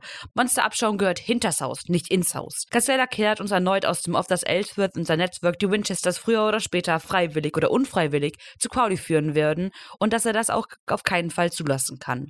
Also sehen wir, wie der Engel zur Taten schreitet. Er taucht plötzlich hinter den Dämonen auf und verbrennt ihn ohne langes Zögern die maltrithetischen schwarzen Seelen aus dem Körper, dann fixiert er Ellsworth. Der Dämon versucht, als schwarze Wolke aus seiner Hülle zu verschwinden, aber Cass hat offensichtlich gelernt, das zu verhindern. Mit geöffneter Hand presst er den Rauch zurück in seinen Körper und verbrennt auch diesen Dämon, ohne mit der Wimper zu zucken. Ich hatte keine Wahl. Ich habe es getan, um die Jungs zu schützen oder um mich zu schützen. Ich weiß es nicht mehr. Oh yeah. Oh yeah. Alles einfach sehr cool. Also Cass' Spruch ist auch schon cool, aber auch einfach dieses Bild, wie der Rauch aus dem Mund fliegt und Cass aber halt wirklich den Rauch so aufhält und zurückpresst. Ja. Mega cool. Das ist schon einfach eine coole Idee. Er muss es halt irgendwie mit Crowley geübt haben. Also der muss sich, ich glaube, der kommt sich auch richtig cool vor, nachdem er das gemacht hat. Das ist so, wenn man so nicht drüber nachdenkt, dann zurückblickend so, Alter, habe ich das gerade echt gemacht? Ich bin ja mega krass. Ist so. Er macht das ja auch noch weiter in der Folge, aber öfter, dass er so den Mund zuhält. Ah, nee, das hat er gerade getan. Ja. Den Mund zuhält, damit das nicht entweicht. Ja, hat er bei der anderen. So, kommt so von hinten. Als Sam und Dean und Bobby wenig später in das Haus platzen, ist es verwaist. Alle Anzeichen von dämonischer Aktivität sind verschwunden. Sam vermutet, dass die Dämonen Reis ausgenommen haben, als sie erfahren haben, dass die Winchesters kommen. Aber wir wissen natürlich, dass das nicht stimmt. Cass hat hinter sich aufgeräumt. Diesmal. Ja, endlich wird ja mal Zeit. Kommen wir zu Sequenz 4. Poetry Slam by Castiel. Cass fragt sich, wie es zu alledem kommen konnte. Verstecken. Lügen, Beweismaterial verschwinden lassen und meine Motive waren einmal so ehrenhaft. Alles begann mit seiner Rückkehr in den Himmel, nachdem er Sam aus dem Käfig geholt hatte. Und hier, ich bin mir nicht ganz so sicher, was ich davon halten soll, wie unorganisiert die Folge ist. Also es macht total Sinn narrativ, dass Cass relativ unorganisiert so Gedankengänge einfach uns erzählt. Aber es ist auch ein bisschen viel manchmal, habe ich das Gefühl. Also wobei, also mir ist später aufgefallen, dass das gar nicht so unbedingt stimmt. Ich aber nicht. In dem Moment. Also das ist ja, weil das jetzt gerade ist ja ein Rückblick, an einem Rückblick, der an etwas anknüpft, das vor ein paar Minuten schon mal gesagt wurde. Und quasi das dritte Mal, dass es einen Alles begann mit Moment gab. Also ganz oft in dieser Folge sagt Cass sowas wie Alles begann mit. Und dann aber an unterschiedlichen Stellen und der Rückblick ist an einer anderen Stelle. Also es ist, ich habe das Gefühl, wenn man darüber nachdenkt, ist es komplizierter, als es eigentlich ist, wenn man es guckt. Ja. Also weil so richtig kompliziert ist es nicht. Es ist nur, wenn man so da, wenn man es mal so, ne, weil er erzählt uns das Ganze und in diesem Rückblick fängt er jetzt an, nochmal was zu erzählen, während er einen Voice-Over bringt von der Gegenwart zu einem Ereignis, das gerade eigentlich passiert. Es ist, ja, ich weiß nicht, es ist gar nicht so kompliziert. Aber in dem Moment, ich habe halt versucht, das in Worte zu fassen und habe gedacht, hui, das ist aber schon jetzt ganz schön durcheinander. Aber ist gar nicht so schlimm. Im Deutschen, das finde ich spannend, im Deutschen, oder nein, nicht spannend, lustig. Im Deutschen sagt er, nachdem ich angeblich Sam gerettet hatte, und das finde ich irgendwie sehr lustig, weil angeblich ist halt so total das falsche Wort. Gerade weil er es über sich selber sagt. Also ich habe gerade Sam gerettet, angeblich. Ja. Aber das ist so, man sagt doch nicht über sich selber angeblich. Ja, das ist halt so, wie wenn ein Anwalt deine Aussage korrigiert, damit man sich halt nicht selber schuldig macht. So. Also angeblich habe ich das gemacht. Genau. Er hat diesen Mann umgebracht. Angeblich. Aber genau, es ist halt irgendwie das falsche Wort. Vermeintlich wäre vielleicht ein besseres Wort gewesen. Nicht angeblich, weil er hat es ja gemacht. Also er hat es versucht. Ja. Naja. Cass hatte dort immer Zuflucht im Himmel eines autistischen Mannes gefunden, der für ewig in der Schönheit und Ruhe eines unendlichen Dienstagnachmittags einen Drachen steigen ließ. Und so auch dieses Mal, aber er blieb nicht lange allein. Oh, also Cass blieb nicht lange allein. Ist schon süß auch. Aber es ist schon, ich finde es auch sehr auffällig, dass Cass Lieblingshimmel halt diese vom ertrunkenen Autisten ist, weil man sagt ja so über Autisten, dass sie die Welt so ein bisschen anders wahrnehmen, beziehungsweise sehen, Dinge sehen und fühlen, die Neurotypische nicht auffassen können. Und irgendwie ist ja die Folge so, dass sie alles revealed, was wir bisher auch nicht gesehen haben. Und deswegen fand ich die Verknüpfung eigentlich ganz spannend, aber ist vielleicht auch Interpretation. Ja, aber finde ich als Idee eigentlich ganz cool, so dass die, vielleicht weil es auch so symbolisiert, dass Cass so idealistisch ist, weißt du? Er sieht die Welt also das ist jetzt natürlich basierend auf deiner Interpretation die Metapher weiter ausgeführt, aber er sieht die Welt quasi als mehr als das, was sie sonst ist, also was andere Menschen sehen vielleicht und deshalb ist er so, weil er so, in diesem Moment ist er ja sehr idealistisch, er glaubt, ich kann das noch ändern und dann sieht er halt im Laufe der Folge immer weiter, wie die Welt wirklich ist. Vielleicht ist das ja wirklich Absicht. Rachel in eine Gruppe von Engeln war gekommen, um mit ihm zu sprechen. Sie haben gesehen, wie Lucifer Castiel zerstört und doch steht er jetzt vor ihnen.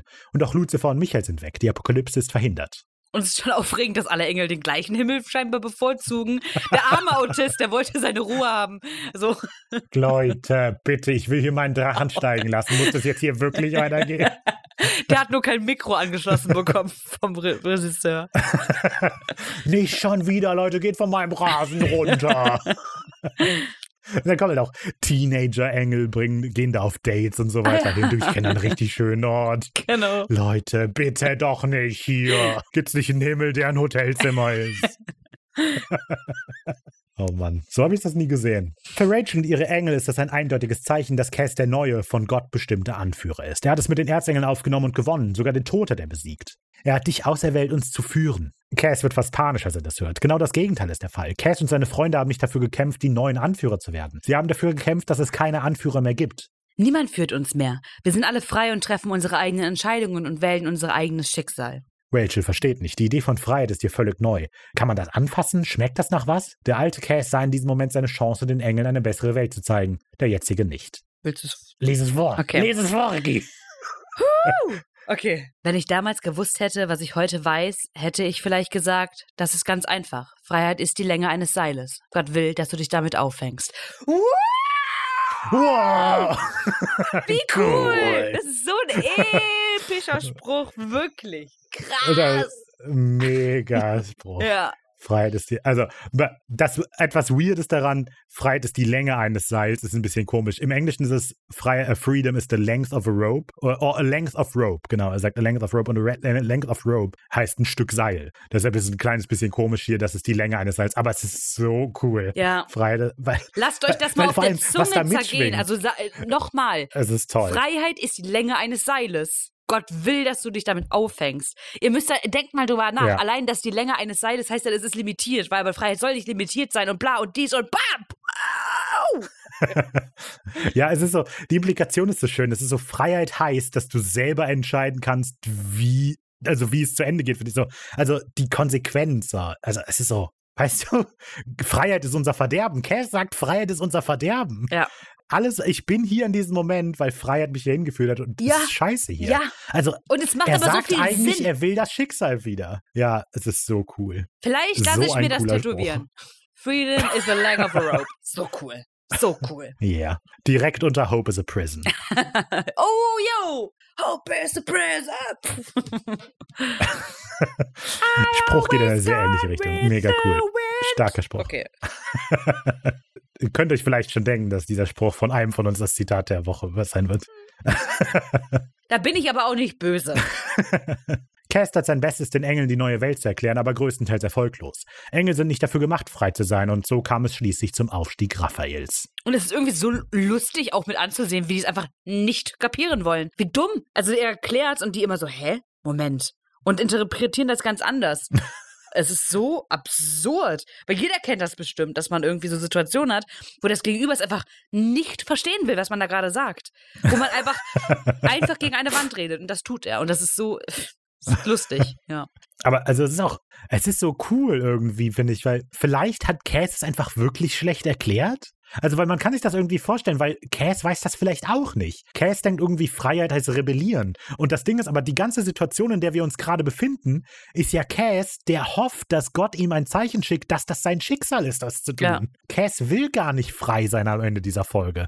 Also, auch wenn er das sagt, Freiheit ist die Länge eines Seils, er hat erkannt, dass Freiheit scheiße ist. Er will diese Freiheit eigentlich gar nicht. Und vielleicht hat es deshalb wirklich einfach schlecht erklärt. Aber ich finde es natürlich auch mega gut, dass halt die holen so ihre Hefte raus, schreiben alles mit, was Cass sagt, aber verstehen halt kein Wort. So. Mm. Das ist so, ich muss an die Scrubs-Szene denken. Ich werde nicht einfach nachreden, was ein anderer sagt. Ich werde nicht einfach nachreden, was ein anderer sagt.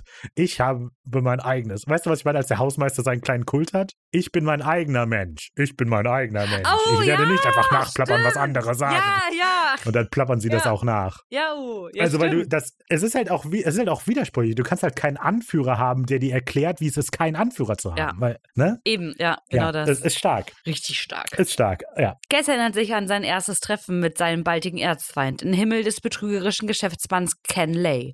Vielleicht nicht der beste Mensch zu Lebzeiten, aber gottesfürchtig, und das ist nun mal die Trumpfkarte hier oben. Ja, wer ist dieser Ken Lay? Das war ein Geschäftsmann und Gründer und Chef der Firma Enron. Das ist ein Energiekonzern, der 2001 eine ziemlich spektakuläre Finanzpleite hatte. Also erstmal, vielleicht um das zu erklären, da hängt ein Bild von George Bush an der Wand. Und dieser Lay, Ken Lay, war ein sehr großer Unterstützer der Bush-Familie und hat auch für die Präsidentschaftswahl und so viel Geld gespendet. Da habe ich auch 2001 kam heraus. Sorry, ganz kurz, bei Bush-Familie würde ich kurz eingreifen, weil im OV sagt er auch, nicht hier ist eine Trumpfkarte, sondern it's a Trump over everything. Und es ist vielleicht auch noch eine Anspielung an Trump, Republikaner und so. Aber das war ja 2011. Aber Trump gab es ja auch schon. Ja. Ja, kann sein. Also ich habe auch nicht verstanden, warum da ein Flugzeugbild ist.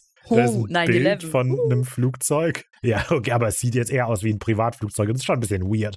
Warum hängt man sich ein Bild von einem Privatflugzeug an die Wand? Naja, egal. Auf jeden Fall diese Finanzpleite, das war 2001 und da kam heraus, dass die Firma Enron auf ein Imperium aus Finanzbetrügern aufgebaut wurde. Also nichts lief da quasi so, wie es laufen sollte in einem vernünftigen Geschäft. Und das führte halt schließlich zum spektakulären Bankrott dieser Firma. Und Lay wurde dann, also Lay ist dann irgendwann gestorben und wurde dann aber posthum als einer der Hauptverantwortlichen für diesen Betrugsskandal schuldig gesprochen. Genau. Und das ist halt, deshalb ist der halt nicht der Beste und deshalb bezweifelt Cass, ob der wirklich da sein sollte. Sie sagen aber auch, sie haben sich den Himmel nur geliehen. Das ist halt spannend. Wo ist er? Wo ist Ken Lay? Ja, wir sehen ihn nicht. Wo hängt der jetzt gerade ab? Raphael, selbstsicher und hochnäsig wie eh und je, beginnt damit, Cass Mut zu loben, lässt den falschen Schein des Respekts dann aber sofort wieder fallen. Er erwartet, dass Cass ihm morgen vor dem versammelten Herrscher des Himmels die Treue schwört. Und Raphael sitzt da gemütlich mit so einem Whisky und ich finde, das steht ihm nicht. Er ist kein Whisky-Typ. Warum nicht? Ich finde, also ich habe mir einen Whisky verdient. Ja, ja. Nee, wer so Whisky trinkt, Wie zuerst? Also, wie macht man das? Zuerst nimmt man eine ordentliche Nase, oder? So. Und dann. Das steht Ihnen auf jeden Fall nicht. Ja, nee, es stimmt schon. Ist schon komisch. Ja, hast recht. Vor allem, weil das müssen die ja gar nicht. Nee. Engel trinken doch nicht. Es ist echt nur für den Schein. Ja. Also, die haben doch noch nie gegessen oder getrunken. Noch kein Engel hat das gemacht. Doch klar, Cass hat sich schon betrunken. Ja. Ja gut, aber das war immer an seinem absoluten niedrigsten Punkt. Wohl, das stimmt wohl. Ja. Vielleicht ist es, Raphael ist voll am Ende gerade. Cass, dem geht's doch gar nicht Cass, gut. Ich habe dich hergerufen, weil ich wollte einfach mal jemanden, der mir zuhört. Also. Wenn das getan ist, als Buße für Cass' Rebellion und als Signal für die Engel, wird Raphael zum alten Plan zurückkehren. Die Engel werden Lucifer und Michael aus dem Käfig befreien und die Apokalypse geschehen lassen.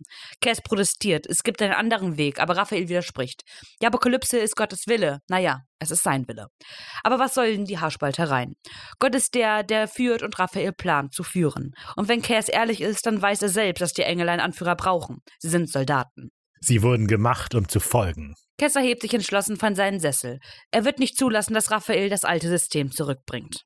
Finde ich einen spannenden Moment. Als Cass nämlich hier widerspenstig aufsteht und erklärt, dass er Raphael nicht herrschen lassen wird, erklärt er sich selber zum Anführer der Engel. Ja. Also, das da passt ja halt eigentlich in seinen neues Weltbild. Da fängt es halt schon an. Da hätte er halt schon merken müssen, Moment, Cass, komm mal kurz runter. Ja, total. Also das ist wirklich cool, weil eigentlich ist ein Weltbild, die Engel brauchen keinen Anführer, aber er steht auf als der Anführer der Engel, die so denken wie er. Ja. Ich bin der Anführer aller Engel, die glauben, dass sie einen Anführer brauchen. Mhm. Und ich finde das cool, vor allem, weil er halt so, er nimmt das einfach hin, er widerspricht Raphael nicht in dem Punkt, dass Engel einen Anführer brauchen. Stimmt. Also Cass ist gerade 2 Wochen im Himmel und schon hat er das erste Ideal aufgegeben. Cass hat eingesehen, die meisten Engel brauchen Anführer und ich muss dieser Anführer sein. Und ja, und das ist ziemlich cool. Also so schnell sind Cass' Ideale schon den Bach runtergegangen. Ja, ich habe gerade gedacht, es ist eigentlich mega spannend, weil wenn er ja über andere, oder Raphael ja auch, sagt, über andere Engel sind Soldaten, aber sie sind ja beide auch Engel, das heißt, sie sind ja auch irgendwie Soldaten, überheben sich ja aber, oder heben sich hervor, indem sie halt sagen, wir sind's nicht, weil wir den Weg vorgeben. Also da fängt es halt auch schon an, über andere zu richten und zu sagen, sie sind Soldaten, die brauchen jemanden, der sie führt, macht dich halt, egal was seine Absichten sind, nicht besser. Nee, überhaupt nicht. Ja. Fast mitleidig schaut Raphael zu Cass herauf. Wie fehlgeleitet dieser Engel doch ist, wenn er glaubt, es mit aufnehmen zu können. Der Erzengel hebt die Hand und er fesselt ein gleißendes Licht gegen den aufmüpfigen Soldaten. Als Cass die Augen wieder öffnet, liegt er im Gras seines Lieblingshimmels, blutüberströmt und gebrochen. Raphael steht über ihn mit einem Ultimatum. Wenn Cass ihm am nächsten Tag seine Treue verweigert, dann wird Raphael ihn und alle seine Anhänger auslöschen. Ja, hier finde ich das auch von der Regie mega spannend oder mega cool. Cass, obwohl Cass am Anfang der Szene steht, Cass ist ja der steht und auf Raphael herabguckt, aber trotzdem ist Raphael nicht der unterlegen ist. Also das ist ja so sehr bekannte Film oder so filmerische Technik, dass man halt Leute, die überlegen sind, so leicht von unten filmt, Leute, die unterlegen sind, leicht von oben. Und ich finde es voll cool, dass Raphael, der wird, bevor er Cass wegschickt, wird er so leicht von oben gefilmt, weil er eben sitzt. Und nachdem er Cass weggeschickt hat, wird er mega hart von unten gefilmt. Aber trotzdem, in beiden Situationen hat er die Oberhand. Und ich finde das, also es zeigt irgendwie so, hier, wir spielen gar nicht auf dem gleichen Level. Das ist egal, wie wir aufeinander gucken. Ich bin so überlegen. Das ist so, also ich finde das cool. Stark. Ja. Ja, mein Gedanke war halt nur, dass mir halt Balthasar hier so ein bisschen fehlt, dass der gar nicht angesprochen wird, weil er ja offensichtlich auf Cass Seite war, so wie wir es jetzt mitbekommen haben über die Staffel, aber hier auch weiterhin in dieser Folge kein Thema sein wird. Weil wir erfahren ja hier noch gar nicht, dass Cass irgendwelche Anhänger hat. Es lässt sich ja nur interpretieren, dass Balthasar dazugehört. Ja. Mhm. Ja, da war Balthasar auch noch gar nicht da. Da dachte Cass ja auch noch, dass Balthasar tot ist, oder? Ja, stimmt. Also welche Anhänger dann so? Raphael hat doch gar keine, also das ist doch gar keine Bedrohung. Rachel. Ja. Rachel und ihre Leute? Naja, ich weiß nicht, ob die das, ich glaube, die fänden das auch besser, was Raphael da sagt. Naja. Vielleicht finden wir es raus in Sequenz Nummer 5, Dunkler Superman. In seiner Erzählung springt Cass jetzt zurück zu dem Moment, in dem die Boys das ehemalige Hauptquartier von Ellsworth durchsuchen und natürlich absolut nichts finden. Und ich finde Sam sehr lustig. Also der Sam kommt so von links zurück in dieses Wohnzimmer, wo Ellsworth eben seine Zentrale hatte und wirft so seine Schrotflinte in die Luft und fängt die dann wieder auf. Und das ist einfach so ein Show-Off. Es gibt überhaupt keinen Grund, warum er das macht. Also der schleudert einfach so cool seine Shotgun in der Gegend rum. Und ob er das immer macht und wie oft geht das wohl schief? Also wie oft ist schon einer gestorben, weil Sam cool sein wollte? So wie du im Intro. Was? Wie ich im Intro? Ja, du hast auch eben gemacht. Bam, bam, bam, bam. Ricarda, wir müssen hier weg. Ach so, genau. Genau, so macht Sam das auch. Schleuert sein Shotgun rum. Yeah, bam, bam. Die Toten im Wohnzimmer? Nee, das war ein Monster. Das war ich nicht. Das ist schon toll. Weil das will ich halt auch mal sehen. Ich will halt sehen, wie Sam das diese hochwirft und die aber nicht richtig fängt und die so voll in die Ecke pfeffert. So, hoch. Das wäre witzig. Tatsächlich ist dieses ganze Haus so frei von irgendwelchen Dämonenspuren, dass Bobby skeptisch wird. Wenn man in ein Haus kommt, alles blitzblank ist und im Mülleimer 12 leere Flaschen Bleichmittel liegen, dann sind da bestimmt ein paar Leichen im Keller. Vor allem, wenn es ein Dämonenhaus ist. Für ihn ist klar, was sie als nächstes tun müssen. Cass rufen. In jeder anderen Situation hätten sie das auch getan. Und nur weil Sam und Bobby entschieden haben, Cass zu misstrauen, heißt das nicht, dass auch er seinem gefeierten Freund anzweifelt. Hier ist es zu sauber. Naja, wir können ja mal Cass anrufen. Rufen Cass an. Cass steht mit einer Chipstüte da, matschigen Schuhen. Hey Jungs, besser. Nee, ich mache hier nicht sauber, Leute. Ich hab Urlaub. Genau. Geputzt wird erst wieder in 2 Wochen. Cass hat buchstäblich alles für sie riskiert, wieder und wieder. Er hat gegen den Himmel rebelliert, um ihnen zu helfen. Seine Gesundheit mehr als einmal aufs Spiel gesetzt. Wir reden hier von Cass. Hat er denn nicht ein bisschen mehr Vertrauen verdient? Und hier ist das Original und die Synchro so ein kleines bisschen anders, weil im Deutschen ist es sehr allgemein gehalten. Also Dean sagt so Dinge wie, er hat sich für uns eingesetzt und uns beigestanden, was halt sehr allgemein der Zuspruch ist. So, ja, der hat uns auf die Schulter geklopft und hat gesagt, hey, du schaffst das schon. Aber im Englischen fokussiert sich Dean sehr krass auf die wirklichen körperlichen Opfer, so die Cass gebracht hat. Also er sagt, er hat rebelliert für uns und er ist für uns blutend auf die Matte gegangen, was halt nochmal so viel persönlicher ist. Es ist halt nicht so, der hat mal eine Glückwunschkarte geschickt, sondern der hat mir geholfen, die Vokabeln zu lernen für den Test, so, weißt du? Also das ist halt ein Unterschied. Ja. Ohne Widerspruch senkt Sam den Kopf, schließt die Augen und ruft nach Cass, aber nichts passiert. Auch als Dean das Gebet wiederholt, bleibt Cass verborgen. Er ist im Raum aber unsichtbar für seine Freunde, aus einem einfachen, traurigen Grund. Weil ich wusste, sie würden Fragen haben, die ich nicht beantworten könnte. Cass, ist mein Vater wirklich nur Milch holen?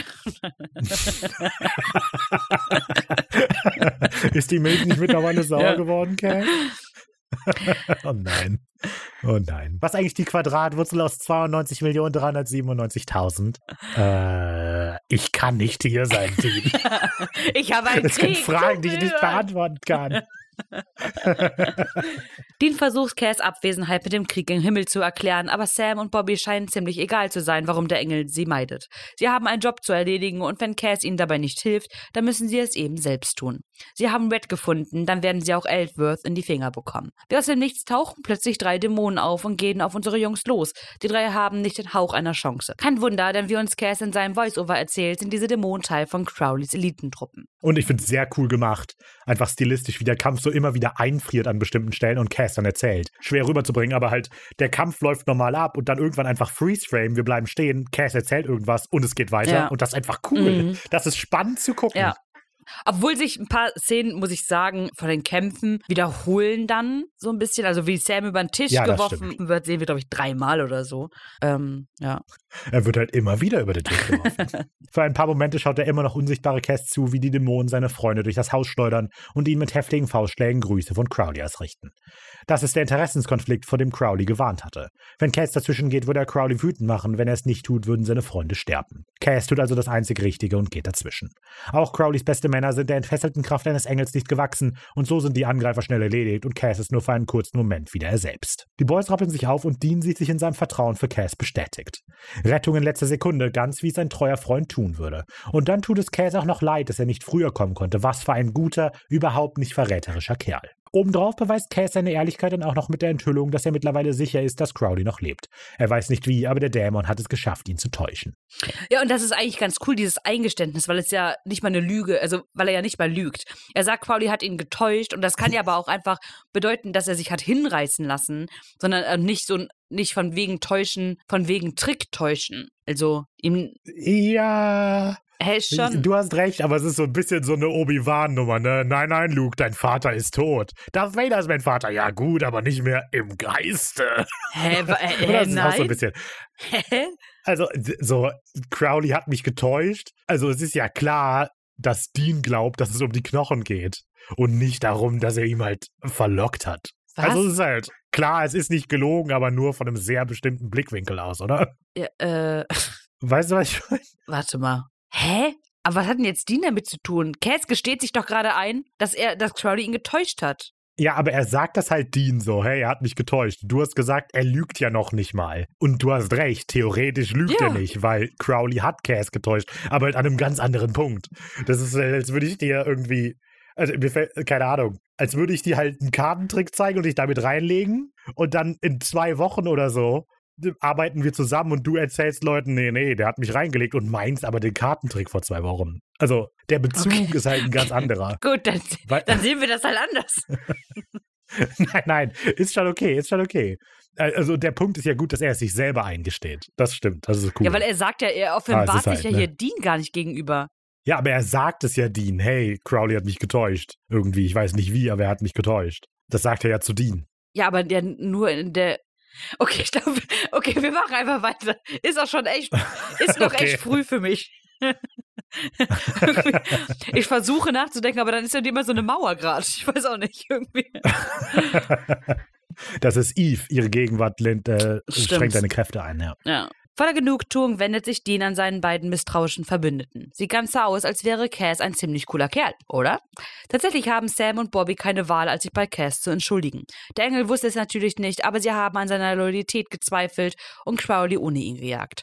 Cass wirkt ehrlich überrascht und Dean bekommt das Grinsen nicht mehr aus dem Gesicht. Sieht ganz so aus, als hätte er die ganze Zeit recht gehabt, was natürlich nicht entschuldigt, dass die drei überhaupt Zweifel an seinen Engelkumpel hatten. Und Dean ist derjenige, der die Entschuldigung vorantreibt oder sie auch generell nur ausspricht, obwohl er der Einzige war, der die Zweifel nie laut ausgesprochen hat. Ja. Finde ich cool. Mhm. Ja, auf jeden Fall. Cass im vollen Wissen, dass er lügt, beginnt den beiden ein schlechtes Gewissen einzureden. Sie hätten ihn ja einfach fragen können. Er und Crowley wären doch vollkommen absurd. Superman, der zur dunklen Seite wechselt? Crowley und ich? Nein, niemals. Warum? Hat er was über mich gesagt? Ja. Ja, und also...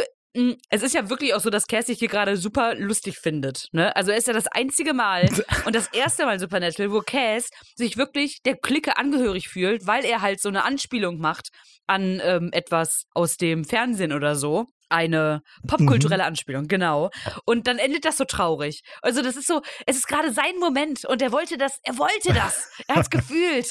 Und dann, nee. Also er wollte einen Lacher, er wollte einen Schulterklopfer, aber er bekommt nichts. Ja, hat einfach versucht, den Inside-Gag zu klauen und das ist halt nach hinten losgegangen. Stimmt, sollte man auch nicht.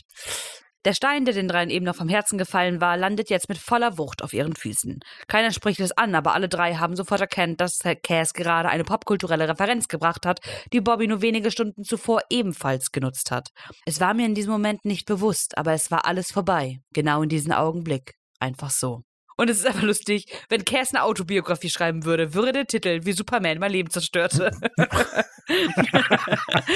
Und was ist, wenn es nicht Superman gewesen wäre, sondern was anderes? Irgendwie so, trink Fanta, sei Bambucha. Es war der Moment, wo ich wusste, ich habe alles verloren.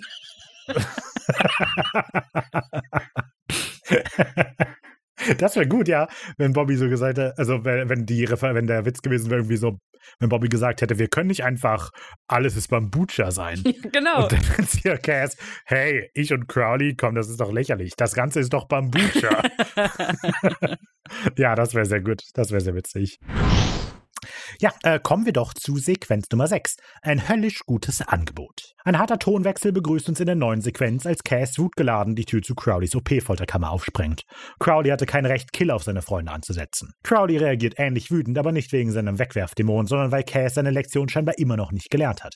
Er kann sich jetzt keine Freunde mehr leisten. Wobei, wenn Cass ehrlich wäre, dann sind die Winchesters ohnehin nur ein Mittel zum Zweck. Solange sie die Lüge über den gutmütigen, ehrlichen Cass noch glauben, kann Cass sie als Spiegel benutzen, um der Wahrheit nicht in die Augen sehen zu müssen. Cass explodiert, er greift Crowley an der Kehle und pfeffert ihn gegen die gekachelte Wand, die unter dem Druck splitternd nachgibt. Als er spricht, zittert seine ruhige Stimme vor Wut. Wenn du ihn auch nur ein einziges Haar krümmst, werde ich alles zerstören. Noch bin ich ein Engel und ich werde dich begraben. Sehr interessante Wortwahl oder Ausdrucksweise im Deutschen, finde ich. Er sagt, noch bin ich ein Engel. Und die Betonung ist so auf noch, als würde er bald was anderes sein. Also kann man jetzt natürlich in beide Richtungen interpretieren. Man kann jetzt meinen, meint er noch im Sinne von bald bin ich Gott oder meint er noch, bald bin ich nicht besser als ein Dämon? Weiß man nicht. Aber es ist auf jeden Fall sehr spannend, gerade weil das im Englischen nicht passiert. Das muss man an der Stelle auch sagen. Im Englischen sagt er einfach, ich bin immer noch ein Engel, so als Erinnerung. Hey Crowley, es kommt vielleicht nicht so rüber, aber ich bin ein Engel, ne? Weißt du schon. 'Cause I still feel like your man. Ohne ein weiteres Wort flattert Cass davon. Off berichtet er von seinen Selbstzweifeln in diesem Moment.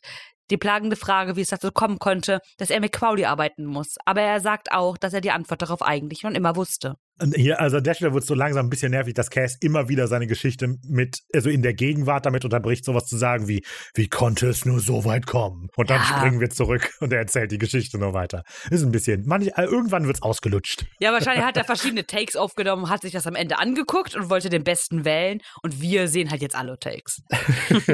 Ich stelle mir so vor, wie Cass backt irgendwann Kuchen und möchte so das Mehl aus dem Regal holen, greift nach dem Mehl, es fällt ihm aus der Hand, landet auf dem Boden, Cass guckt es an, voll traurig. Wie konnte es nur so weit kommen? Wir machen den Rückblick zu dem Moment, in dem er den Schrank öffnet, das ihn fallen lässt. Oh ja, das wäre super. Das ist einfach sein Ding. Das macht er jetzt immer so. Wie konnte ich mich nur so versprechen? In seiner Erzählung springt Cass zurück zu dem Moment, in dem Raphael triumphal über dem geschlagenen Cass steht und ihm sein Ultimatum stellt. Cass wusste, dass er Raphael nicht würde besiegen können, wenn es zu einem direkten Kampf kommen würde. Und wieder so ein kleines Ding, was ich an der Regie gut finde. Dadurch, dass weil wir sehen jetzt so für, keine Ahnung, ganz kurz, 2 Sekunden, 3 Sekunden oder so, noch diese Szene, wie Raphael über Cass steht in diesem Garten, in dem Himmel. Und das ist eigentlich nicht wichtig. Wir müssen das nicht sehen für die Geschichte. Aber es hilft uns, so beim Gucken, schön, dass wir einen zeitlichen Ablauf zusammenkriegen. Wir erinnern uns noch daran, wie das passiert ist. Dann zeigen die uns noch schnell, guck, und hier geht die Geschichte jetzt weiter. Also, die Folge ist so einfach zu gucken. Ja. Hat viele so clevere Regieentscheidungen, die es sehr einfach macht, ihr zu folgen, obwohl sie so überladen ist. Mhm. Das ist vielleicht mehr was fürs Fazit, aber das passiert ja wahnsinnig viel in dieser Folge. Und der Erzählstil ist jetzt nicht mega kompliziert, aber er ist ja schon komplizierter als die normale Supernatural-Folge. Anspruchsvoll. Aber weil sie so gut rübergebracht ist von der Regie her, verliert die mich nicht. Ja. Verliert die mich nie irgendwie. Ja, total. Ja, ich finde super, wie der Autist im Hintergrund auch immer noch sein Ding macht. Weiter so. Lass dich nicht beunruhigen. Ich lasse mich davon jetzt nicht mehr aus der Ruhe bringen. Hat sich Kopfhörer aufgesetzt, so la la la und diese Biene, die ich meine. Also ging Cass zu Dean. Oder auch nicht. Der Engel verbrachte viel Zeit damit, Dean aus dem Verborgenen zu beobachten, ihn in seinem neuen, friedlichen Leben mit Lisa und Ben zu erleben und brachte es dann aber trotzdem nicht übers Herz, in seine Welt zurückzukehren. Er hatte alles geopfert und ich war dabei, ihn um noch mehr zu bitten. Und es wirkt fast so, als wäre Dean hier beim Laubfegen in seinem ganzen Element und Cass will ihn einfach nicht diesen Moment nehmen, weil er weiß, Dean liebt Fegen. Ja, wir wissen, dass er den Rasenmäher liebt. I see trees. Und Laubkern ist dann direkt an zweiter Stelle. Ja. Und wie gerufen erschien in diesem Moment Crowley wie der Teufel auf Cass' Schulter. Er muss mit Castiel sprechen, er hat ein Angebot für ihn. Ich wollte dir helfen, mir zu helfen, uns zu helfen. Eine Geschäftspartnerschaft. Und Crowley nennt Castiel hier den Donnerstagsengel. Und das hat tatsächlich Gründe. Es geht wohl letztlich darauf zurück, dass der Engel Castiel in manchen so okkulten, spirituellen Kreisen, wie man es nennen möchte, tatsächlich der Donnerstag dem Engel, also dem Donnerstag zugeschrieben wird. Castiel ist tatsächlich der Donnerstagsengel. Und Fun Fact, Kripke hat mir in einem Tweet erklärt, dass Castiel Castiel heißt, weil Eric Kripke einen Namen für einen Engel brauchte und Supernatural zu dem Zeitpunkt noch donnerstags ausgestrahlt wurde. Das heißt, er hat gegoogelt Donnerstag Engel und kam dann drauf, Castiel ist der Donnerstagsengel und deshalb heißt Castiel Castiel. Cool. Das ist aber eine Geschichte. Ja. Das ist mal eine Geschichte. Mhm. Ich finde es auch irgendwie, es ist ja nicht irgendwie ein bisschen komisch, dass es ein Dienstagnachmittag ist im Himmel des Autisten und kein Donnerstag. Tuesday, Thursday. Oh, ja. Ja, oh genau, das ist das andere. Das ist ja mega gut. Das ist wahrscheinlich Absicht, weil ich wollte gerade sagen, Crowley sagt mit, ist nicht dein Tag, so als Anspielung darauf. Und das ist dann, das ist ja voll gut, weil es ist Dienstag im Himmel. Ja. Sehr gut. Dienstag! Oh, Sam und Dienstag, wie jetzt? Wow! Im Wiki hatten sie spekuliert, dass das vielleicht eine Anspielung darauf ist, dass Supernatural in der 6. Staffel freitags ausgestrahlt wurde und das nicht sein Tag ist, aber das hielt ich für sehr weit hergeholt. Ich finde deine Erklärung aber mega gut, weil es Dienstag ist. Gern geschehen. Bitteschön. Gern geschehen. Stark. Ich wollte sagen, ich finde es sehr überraschend, dass Cass hier Crowley beleidigt, weil so kennt man ihn ja gar nicht. Er sagt zwar nur Arsch, also Ass und nichts Schlimmeres, aber ich meine, küsst ja die mit diesem Mund. Crowley erklärt seine Geschäftspartnerschaft. Es geht um Seelen, natürlich. Es geht immer um Seelen und die Macht, die sie verleihen. Ich rede von Raphaels Kopf auf einem Spieß, von einem Happy End für uns alle. Cass ist skeptisch, aber Crowley bittet lediglich um ein paar Minuten seiner Zeit, um seinen Vorschlag zu erklären. Keine Verpflichtungen, nur ein gutes Angebot. Und im Englischen sagt Crowley hier auf Cass' Kommentar, dass er nicht mit Crowley sprechen will. Warum nicht? Ich bin interessant. Im Deutschen sagt er, warum nicht? Es könnte interessant sein. Und ich finde, warum nicht? Ich bin interessant. Sehr lustig. Ja. Cass blickt zurück auf Dean, der gerade vollkommen nichts ahnt von diesem Gespräch, zusammengekehrtes Laub in einen Sack packt. In seinem Voice-Over erklärt der Engel uns, dass er sich damals für schlauer als Crowley hielt, für stärker und raffinierter. Heute weiß er, dass sein Hochmut damals wieder die Oberhand hatte. Er war ein Idiot und deshalb ging er damals mit Crowley mit. Wir machen einen Ortswechsel an einen in orangebraun getünchten Korridor. Am Mann zieht ein Ticket aus einem Automaten, blickt auf seine Nummer und stellt sich dann ans Ende einer Menschenschlange, die so lange ist, dass sie einfach im endlosen Nichts des unendlichen Korridors sich verliert. Während im Hintergrund 5 Sekunden von Johannes Strauss an der schönen blauen Donau im Dauerschleife laufen, betreten auch Cass und Crowley den langen Flur. Nicht um sich anzustellen, sondern um zu genießen, also zumindest Crowley genießt es. Und ich will dir mal sagen, also das Lied, was da spielt, ist... Wir erinnern uns auch an unsere Road News. Wow! Und, stimmt! Road News, genau. Road News, das war ein gutes Intro. Road News. Genau. So, aber ich finde das so gut, weil es läuft tatsächlich, das ist nicht das Lied, das läuft, es laufen immer nur wieder diese paar Sekunden, an die sich alle erinnern. Jeder kennt das. Aber niemand weiß, wie es weitergeht. Und deshalb ist das so gut. Das, also im Hintergrund läuft ein Ohrwurm. Stimmt. Das, was da läuft, ist ja ein Ohrwurm. Ja. Und das ist so gut. Es sind einfach immer wieder 5 Sekunden, an die sich alle erinnern. Ja. Und so, und keine Ahnung, am Anfang ist das vielleicht mal lustig, einen Ohrwurm zu haben, aber nach 2 Stunden denkst du so, scheiße, was ist das für ein Lied? Wie geht's weiter? Und in der Hölle läuft ein Ohrwurm die ganze Zeit. Das ist so gut. Ja, aber er erklärt jetzt auch, dass der Rest, den sie erleben, auch eine Dauerschleife ist. Quasi auch ein Ohrwurm. Dass ihr Leben ist geprägt vor einem Ohrwurm. Cool. Ja, mega gut. Es ist zwar schwer zu erkennen, aber das hier ist die Hölle. Neu und verbessert. Crowley erklärt, dass die meisten Seelen, die es hier runter verschlägt, ohnehin schon masochistische Tendenzen hatten. Da hat das ewige Zehennägelziehen irgendwann einfach keinen Spaß mehr gemacht. Also hat Crowley sich was Neues einfallen lassen. Die Nummer springt auf 6.611.527.025 um und die unendliche Schlange rückt im Gleichschritt einen Schritt nach vorne. Ich meine, das ist doch die Hölle? Das ist doch eine deutsche Behörde. Das ist doch ich bin mir sicher, ich stand auch in dieser Schlange. Das ist doch mein Bürgeramtsberater. Hallo? Genau, Crowley erklärt dann, niemand ist scharf darauf, sich anzustellen. Und was geschieht, wenn sie an der Reihe sind? Gar nichts, sie stellen sich einfach wieder hinten an. Das nennt man Effizienz. Und man hört, wie sie schreien und es ist so... Bing! 6.611.527.126 schließt das Fenster. Entschuldigung, wir haben geschlossen. Versuchen Sie jetzt unsere Geschäftszeit Montag bis Freitag von 8 bis 12 und 12 bis 15 Uhr. Ja, wahrscheinlich. Und aber... Vielleicht ist das wirklich, das ist die Folge. Und es muss ja aber einen geben, der in der Hölle ist, der da vorne sitzt. Und was ist das für ein besonderer Mann denn dann? Ja, stimmt. Das ist wahrscheinlich der Himmel von irgendeinem richtigen Sadisten. Eben, weil für den ist das ja eigentlich das Geilste, wenn es ein Masochist ist irgendwie. Stellen Sie sich doch bitte einfach da vorne nochmal an. Ziehen Sie bitte eine Nummer und wir rufen Sie dann auf. Und das einfach immer wieder. Ziehen Sie doch bitte eine Nummer, wir rufen Sie an. Ziehen Sie doch bitte eine Nummer, wir rufen Sie an. Guck mal, so, wir wissen ja, dass so Dämonen gemacht wurden. Früher wurden Dämonen so gemacht, dass die in der Hölle einfach so lange die Seelen malträtiert haben, bis die Dämonen wurden. Und hier ist das halt auch einfach, also in Crowleys neuer Hölle wäre die nicht der, der in die Dämonenseelen reinschneidet, er wäre der, der da vorne sitzt. Ziehen Sie doch noch eine Nummer. Und irgendwann, Sam, habe ich es genossen. Ziehen Sie doch noch eine Nummer. Die Macht.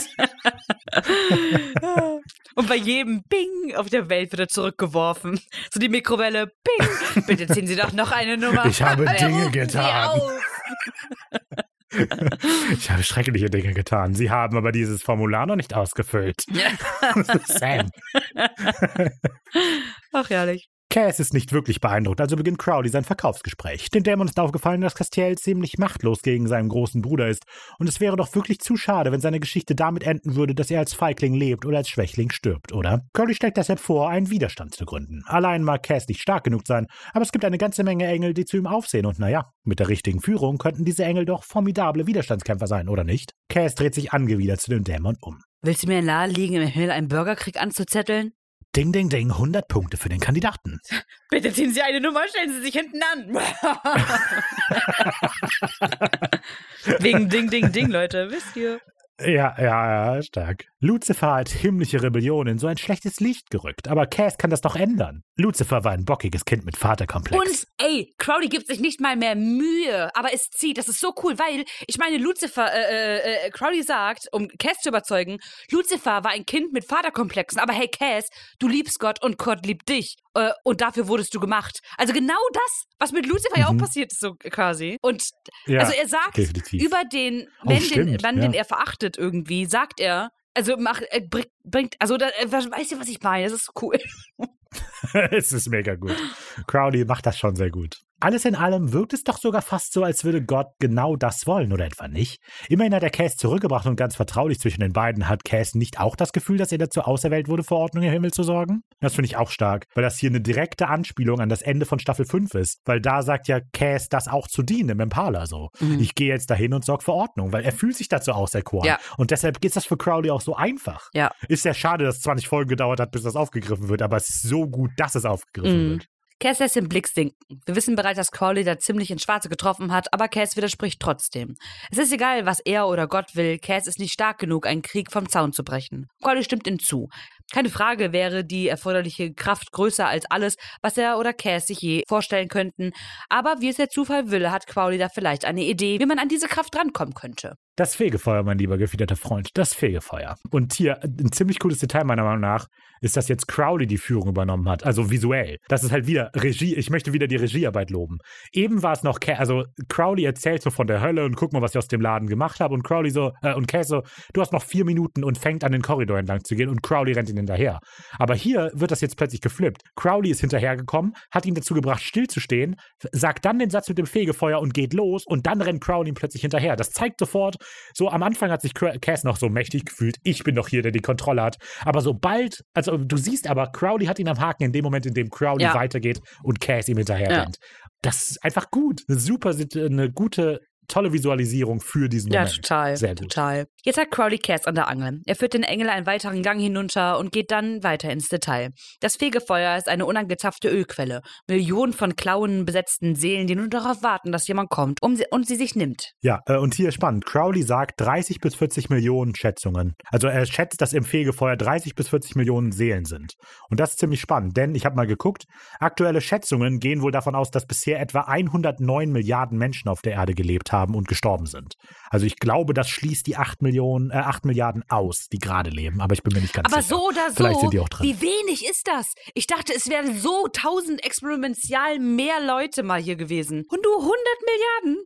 Das ist doch nichts. Ja, weil also die die Weltbevölkerung ist halt voll explodiert irgendwie in den letzten 500 Jahren oder so. Ich habe jetzt die Zahl vergessen, aber ich glaube irgendwie 20% aller Leute haben in den letzten 100 Jahren gelebt oder so. Also das ist mega irre, das ist total bescheuert. Na gut, sind auch viele gestorben. Ich habe mal ein bisschen Mathe gemacht, denn wenn wir sagen, es gibt 100 Milliarden Menschen oder gab in der ganzen Geschichte 100 Milliarden Menschen und es gibt 40 Millionen Monster, die im Fegefeuer sind, heißt das, dass dass etwa 0,04% aller Wesen auf der Erde Monster sind. Und das heißt, dass auf 2500 Menschen im Schnitt ein Monster kommt.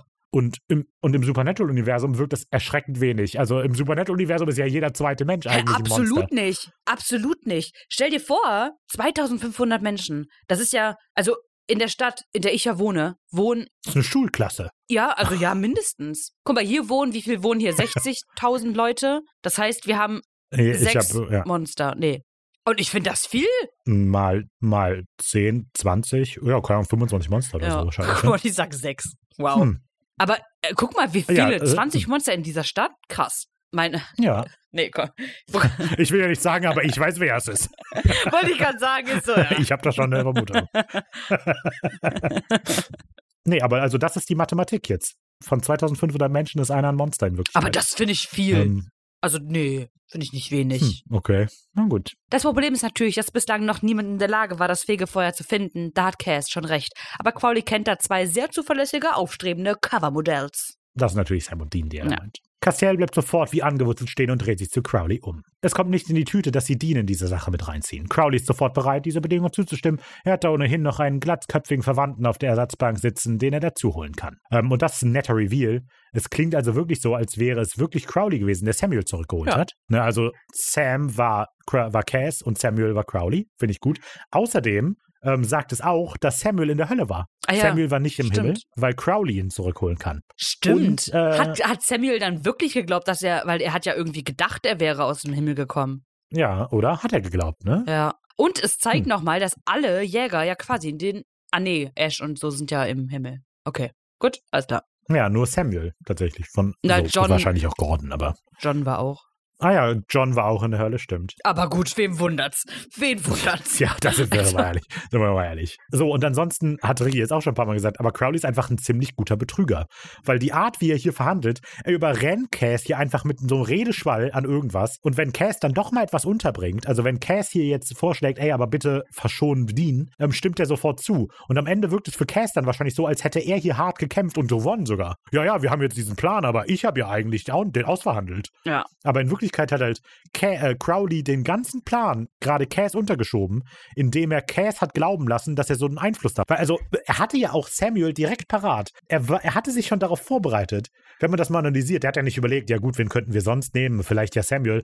Er hat einfach nur darauf gewartet, dass Cass sagt, aber nicht Dean, und hat sofort zugestimmt. Ja. Und das ist einfach mega spannend. Weil soweit ich weiß, ist das eine gute Manipulation. Ja, genau, auf jeden Fall.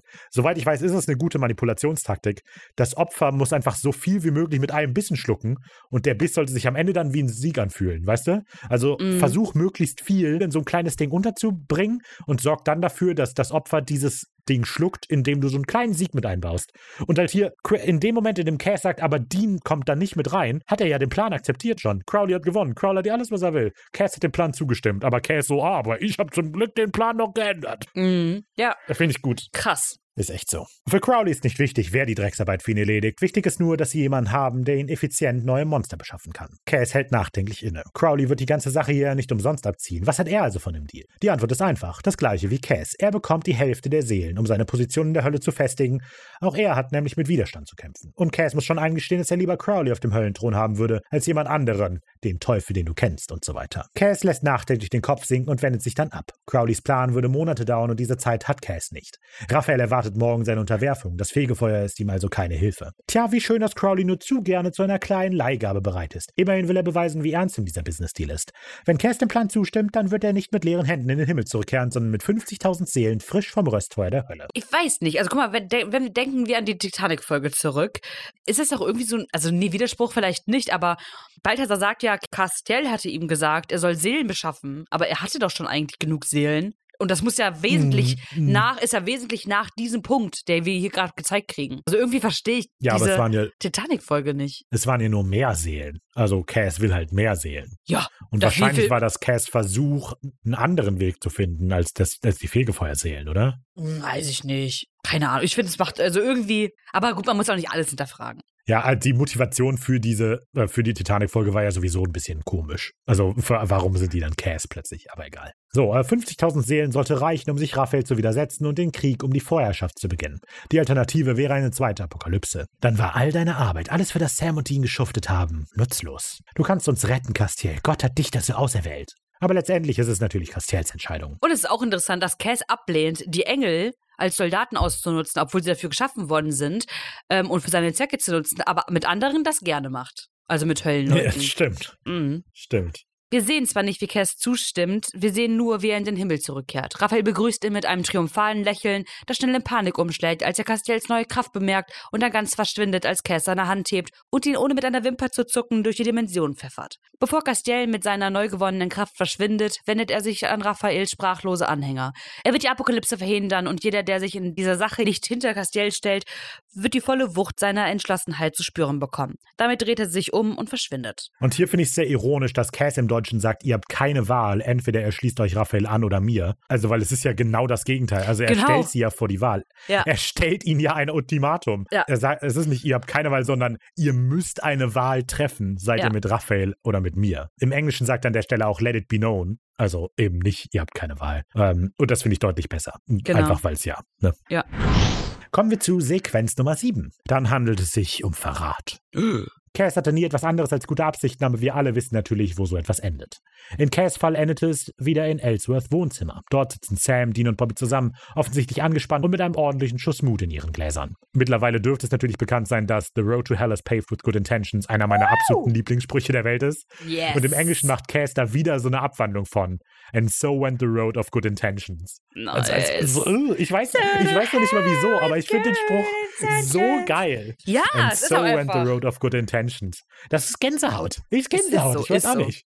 So gut ist der Spruch eigentlich gar nicht. Aber es ist toll. Doch. And so went the road of good intentions. Dean spricht ein Gebet zu Cass und dieses Mal lässt der Engel nicht lange auf sich warten. Warum sollte er auch? Seine Freunde vertrauen ihm ja noch. Die drei erklären, dass sie sich noch um die Leichen der Dämonen kümmern mussten und deshalb nicht sonderlich weitergekommen sind. Naja, und der Whisky hat das Nicht-Weiterkommen vielleicht auch noch etwas befeuert. Oder bedient sich einfach an den Whisky. Das ist krass. Frech. Er mag tot sein, aber man vergreift sich nicht am Whisky eines Toten. Nee, eben. Genau. Und Sam hat so eine Kleidung unterm Arm, als würde er jetzt irgendwie so eine Traurede halten wollen. Dean, Cass, wir haben uns heute hier versammelt. Wir haben ein paar Notizen gesammelt und ich möchte bitte, dass du einfach zuhörst, während ich die vorlese, Cass. Außerdem ist mir so ein bisschen aufgefallen, dass diese Folge für mich persönlich diese Illusion nimmt, dass immer, wenn Cass angeflattert kommt, er tatsächlich immer aus dem Himmel kommt. Weil, also in diesem Moment ist es ja so, dass er, glaube ich, ja wirklich von Raphael kommt, oder? Ja, ich glaube ja schon. Nee. Auf jeden Fall kommt er von irgendwo. Ja, ich glaube, er kommt von Crowley, oder? Ja, irgendwie so. Aber ne, das ist halt, er ist gar nicht mehr, er ist, glaube ich, fast gar nicht mehr im Himmel gerade. Deshalb hat er sich auch nicht gewundert, als er in der letzten Folge nicht aus dem Diner verschwunden ist. Wahrscheinlich. Der macht sich halt eigentlich immer nur unsichtbar und bleibt dann da sitzen. Ja. Aber so oder so haben sich die drei einen neuen Plan einfallen lassen, wie man Crowley aufspüren könnte. Es ist eigentlich ganz einfach. Man muss einfach einen seiner Komplizen finden, ihn in einen Kreis des brennenden heiligen Öls sperren und ihn dann so verächtlich und vorwurfsvoll wie nur irgend möglich anschauen. Bobby entzündet ein Streichholz, wirft es auf den Boden neben Cass und wenige Augenblicke später sitzt der Engel in der Falle. Cass ist nicht der Typ für Superman-Referenzen. Er muss die drei also ausspioniert haben. Und weißt du, wer Leute ausspioniert, Cass? Spione. Richtig guter Punkt. So stark, toll. Weißt du, wer Leute betrügt? Super. Betrüger. Betrüger sind das nämlich. Und weißt du, wer hinter Dämonen aufräumt? Aufräumer. Und weißt du, wer absichtlich die falschen Knochen verbrennt? Ein Verräter. Cass erkennt, dass er aufgeflogen ist, also gerät er in Panik. Er wette geradezu, aus dem Kreis gelassen zu werden, beschwört die drei fast, dass alles so schrecklich kompliziert ist, dass er es gar nicht wirklich erklären kann. Aber Dean will das alles hier nicht hören. Ganz ruhig bittet er seinen angeblichen Freund einfach nur darum, ihn in die Augen zu sehen und ihm zu sagen, dass er nicht mit Crowley arbeitet. Aber natürlich kann Cass das nicht. Aber er kann es erklären, irgendwie. Vielleicht. Aber Dean will keine Erklärung. Er will einfach die Wahrheit. Die ganze Zeit schon steckt Cass und Crowley unter einer Decke. Die ganze Zeit haben sie zusammen das Fegefeuer gesucht. Cass versucht zu erklären, dass es ihnen um das Wohle aller geht, auch wenn das schwer zu verstehen ist. Ja, es wirkt absurd, den Schlund zum Fegefeuer zu öffnen, aber er muss es tun, um Raphael zu besiegen. Er braucht die Kraft der bestialischen Seelen. Bitte, ihr müsst mir vertrauen. Und ich weiß nicht, ob es was damit zu tun hat, aber mir ist aufgefallen, dass in Ovides gesagt wird, wie du auch vorhin gesagt hast, dass er bei Crowley argumentiert, I'm still Angel, und hier argumentiert er, I'm still your friend. Oh, süß. Ja. Oh, ist doch das Gleiche. Ich glaube tatsächlich, dass das bedeutet. Okay. Ich glaube, das wirklich, also, weil das ist das, was Cass sich einredet die ganze Zeit. Ich bin immer noch der gleiche. Ich habe mich nicht geändert. Ich habe nur andere Möglichkeiten bekommen. Das ist eine gute Beobachtung. Ich glaube, das ist halt so Cass Mantra. Ich bin immer noch Cass. Ich bin immer noch Cass. Ich bin immer noch Cass. So. Ja, das ist ein Genau. Aber es ist bedeutungslos geworden. Und am Ende quält es ihn nur noch. Weißt du, ich habe da heute so einen ganz schrecklichen Ohrwurm. Ich bin immer noch Cass, ich bin immer noch Cass, ich bin immer noch Cass. Aber es ist eingängig, oder? Ja. Ich frage mich, wie der Song weitergeht. Aber die Zeit des Vertrauens ist vorbei. Es ist in dem Moment gestorben, in dem Cass mit den Lügen begonnen hat. In seiner Verzweiflung, die drei wieder auf seine Seite zu holen, gesteht er, dass er Sam aus dem Käfig geholt hat. Aber das geht gewaltig nach hinten los. Denn wenn das stimmt, dann hat Cass einen richtig schlechten Job gemacht. Und wie kann Sam wissen, dass das nicht sogar Cass' Absicht war? Immerhin war der seelenlose Sam ein ziemlich guter Monsterlieferant. Und hier, nur so an der Seite, ich finde, die Jungs sind schon echt wahnsinnig unfair zu Cass. Also die sind so abartig misstrauisch. Also nicht, dass Cass es nicht verbockt hat irgendwie. Klar, hat er total, weil er es ihnen nicht gesagt hat. Aber meine Güte, dass die dem jetzt wirklich zutrauen, dass er den seelenlosen Sam aus dem Käfig geholt hat, finde ich schon krass. Also ich liebe den Moment, wirklich. Ich finde den richtig cool. Aber ich finde Sam, Dean und Bobbys Reaktion auch total überzogen. Es ist ja nicht so, als hätten die das nicht alle schon hinter sich. Gerade Sam sollte wissen, in welcher Position sich Cass gerade befindet. Die haben ja sogar alle schon mehrfach freiwillig mit Crowley gearbeitet und so einiges mitgemacht. Also gerade in der Brady-Folge, in der Dean einfach mit angesehen hat, wie Crowley ohne Ende Menschen getötet hat. Und jetzt alle so, wie, du hast mit dem gearbeitet, was bist du eigentlich für ein Idiot? Ja. Also so, aber das muss ich halt auch sagen. Also ich finde, wie gesagt, die Szene trotzdem cool. Ich finde sie nur wahnsinnig überzogen, aber das ist halt auch natürlich das Supernatural-Ding. Wenn Supernatural wäre sehr langweilig, wenn die einfach vernünftige Menschen wären, die normal miteinander reden könnten. Ja. Aber es ist schon sehr unfair, finde ich. Also ich kann das auch irgendwie verstehen und irgendwie sehe ich das auch so, aber ich glaube, dass man halt nur so denkt, weil man die Folge kennt, weil sie Castell die ganze Zeit im Hintergrund irgendwie rechtfertigt. Aber guck mal, Ende letzter Folge, wo klar war, dass Cass zusammen mit Crowley arbeitet, war mein erster Gedanke ja auch nicht, ja gut, jeder macht Fehler, sondern, ne, das kommt ja erst mit dieser Erklärung, wie er sich hier gerade halt rechtfertigt. Ja, das stimmt. Ja, weil ich meine, im Endeffekt hintergeht er hier gerade alle. Und es ist halt irgendwie auch alles seine Schuld. Also er versucht ja gerade quasi das Hintergehen wenigstens zu erklären. Ja, aber ne, also nur weil es halt schon öfter mal vorgekommen ist, jetzt im Rahmen der Winchesters, so mit Sam oder Dean, dass die auch mal Fehler gemacht haben, legitimiert das ja nicht, dass sein Fehler nicht genauso schlimm ist. Nee, klar. Aber ich finde, sie sind halt, also, aber man kann ja sagen, der Fehler ist schlimm und ihn trotzdem nicht, also und trotzdem nicht davon ausgehen, dass er ein komplett anderer Mensch ist, also ein ganz anderer Engel ist. Also, weil der Vorwurf, dass Sam wirklich glaubt, dass Cass seine Seele absichtlich im Käfig gelassen hat, ist halt schon. Ja, aber weißt du, wer einmal lügt, den glaubt man nicht. Da denkt man halt alles und will alles. Also ich finde es legitim, mal dran zu denken. Ja. Na gut. Cass fehlen die Worte. Er kann nicht glauben, dass die drei ihm so etwas zutrauen, aber momentan trauen sie ihm einiges zu. Cass versucht zu erklären, dass er im Angesicht von Raphaels Plan keine Wahl hatte, aber das sieht Dean anders. Doch, du hattest eine Wahl, nur du hast die falsche getroffen. Cass kann noch so sehr versuchen, sich aus der Situation herauszureden, aber seine Worte sind Tropfen auf heißen Stein. Dean ist sich sicher, dass Cass die ganze Zeit wusste, dass das, was er tut, falsch war. Wieso sonst hätte er es geheim gehalten? Der Engel weiß doch selber... Ich muss gerade noch mal unterbrechen mit wieder einem Lob. Das ist mir jetzt gerade erst aufgefallen. Der Cass sagt wieder, ich hatte keine Wahl. Und Dean antwortet, doch, du hattest eine Wahl, du hast nur die falsche getroffen. Und das spiegelt so schön, Freiheit ist ein Seil und Gott will, dass du dich damit aufhängst. Junge. Cass will nicht einsehen, dass das alles Produkte seiner Freiheit sind. Also doch, Cass weiß das. Ach so. Mhm. Aber er schiebt das, der sich darauf brüstet, dass er frei ist, seine ganze Motivation hat ja damit angefangen, ich bin frei und ich tue, was ich tun muss, um frei zu sein. Und jetzt redet er sich damit raus mit, ich hatte keine Wahl. Und Dean knallhart in den, oh doch, du hattest eine Wahl, du hast die falsche getroffen. Und das ist der Preis von Freiheit. Du kannst auch die falsche Entscheidung treffen. Und das ist cool. Ja. Okay. Stimmt, weil, ja. Ja, der Engel weiß doch selbst, wie das läuft. Wenn die Kacke so richtig am Dampfen ist, dann steckt teamfreier Wille die Köpfe zusammen und findet eine Lösung. Aber niemals, niemals ist die Lösung, einen Deal mit einem Teufel einzugehen. Cass scheint gebrochen. Es klingt so einfach, wenn du das sagst. Wo warst du, als ich hätte das hören sollen? Ich war hier. Wo warst du? Cass beantwortet diese Frage mit einem Flashback an den Moment, in dem er sich vom Kärtner Dean abwendet und mit Crowley in die Hölle geht. Er weiß, dass Dean recht hatte. Aber guck mal, Dean hätte ihn auch irgendwie auf ewig verurteilt, wäre jetzt angekrochen gekommen, hätte gesagt, hör mal, tut mir leid, aber, ne? Definitiv. Ja. Bevor die vier weiter bedeutungsschwere Blicke tauschen können, zieht draußen plötzlich ein heftiger Wind auf und die finstere Nacht verdunkelt sich noch mehr. Eine gewaltige Säule aus schwarzem Rauch frisst sich über den sternenklaren Nachthimmel auf das verlassene Farmhaus zu. In Cass kocht erneut die Panik hoch. Er steckt mittlerweile zu tief drin, es gibt keinen Weg zurück für ihn. Er kann nicht mehr umkehren und das will er auch gar nicht. Während der dämonische Rauch beginnt, das Haus zu umschließen, fixiert Cass seine Freunde. Der Plan ist nicht perfekt, aber er wird funktionieren. Die drei werden das nie verstehen, aber Cass tut das Richtige. Genau, und hier ist mir die sehr große Ähnlichkeit mit Sams Plotline in Staffel 4 aufgefallen.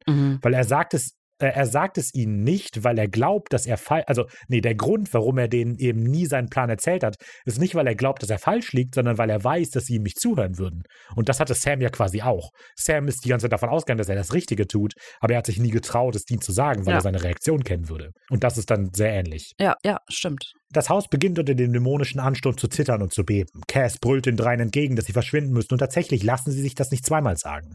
Dean wirft noch einen letzten Blick auf den Engel, den er so lange Freund genannt hatte, und stürmt dann aus dem Haus. Und als würden die Dämonen nicht sehen, wie drei kleine Hampelmänner und das Haus verlassen.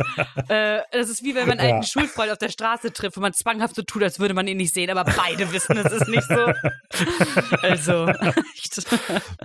Da ist doch niemand an mir gerade vorbeigegangen, den ich kenne. Quatsch.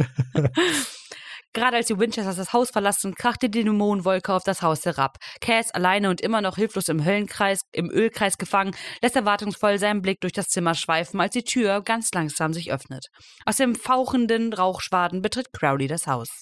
Starker Auftritt von Crowley an dieser Stelle. Ach, wie immer. Also sieht einfach richtig krass aus. Das ist doch geprobt. Ja, auf jeden Fall. Also auch sein Blick ist so krass. So, er kommt so rein und das ist noch nicht mal, er ist nicht wütend, er ist nicht glücklich, er ist einfach so, ich weiß auch nicht, gruselig. Ja. Und auch generell die Beleuchtung in dieser Szene durch das Feuer am Boden ist irgendwie mega cool. Ich weiß nicht genau, was es ist, aber das Licht in dieser Szene ist auch mega geil.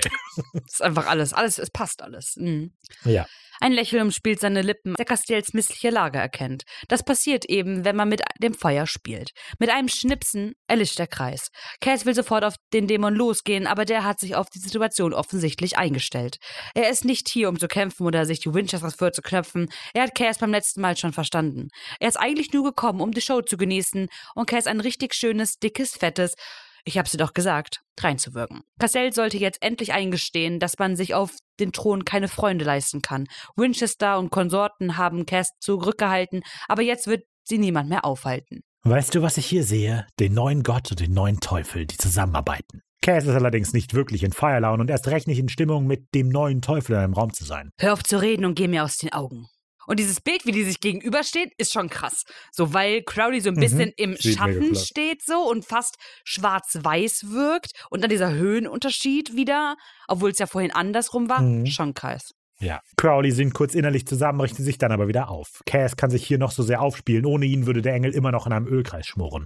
Aber es ist nur eine Frage der Zeit, bis Cass seine Rolle akzeptiert. Bevor Crowley das Haus verlässt, dreht er sich noch einmal zu Cass um. Der Unterschied zwischen den beiden ist, dass Crowley genau weiß, was er ist, was er will und was er bereit ist, dafür zu tun. Wird Zeit, dass auch Cass endlich mal seine Prioritäten klärt. Damit dreht er sich wieder zur Tür und lässt Cass abermals mit seinen Gedanken allein. Wir kommen zur letzten Sequenz in dieser sehr coolen Folge, zu Sequenz Nummer 8. Ein Mann und ein Engel gehen in eine Bar, sagt der Barkeeper, na, ihr seht aber aus, als hättet ihr eine andere moralische Wertvorstellung. Statt eines Voice-Over springen wir zu Dean, wie er in Bobbys Wohnzimmer auf der Couch liegt und schläft. Die Fenster sind über und über mit Anti-Engel-Siegeln bemalt, aber das hält Cass natürlich nicht auf. Als Dean durch ein unruhiges Gefühl aus dem Schlaf geholt wird, erwartet ihn Cass bereits. Bobby hat den einen oder anderen Fehler bei seinen Engelsiegeln gemacht.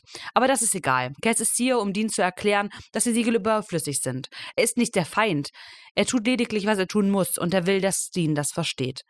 Aber Moment, Engelsiegel haben die doch alle schon öfter mal gemalt. Da müssten die doch schon immer nicht funktioniert haben. Ja, oder war Bobby einfach müde? Dass die Engel einfach das als Ausrede benutzt haben.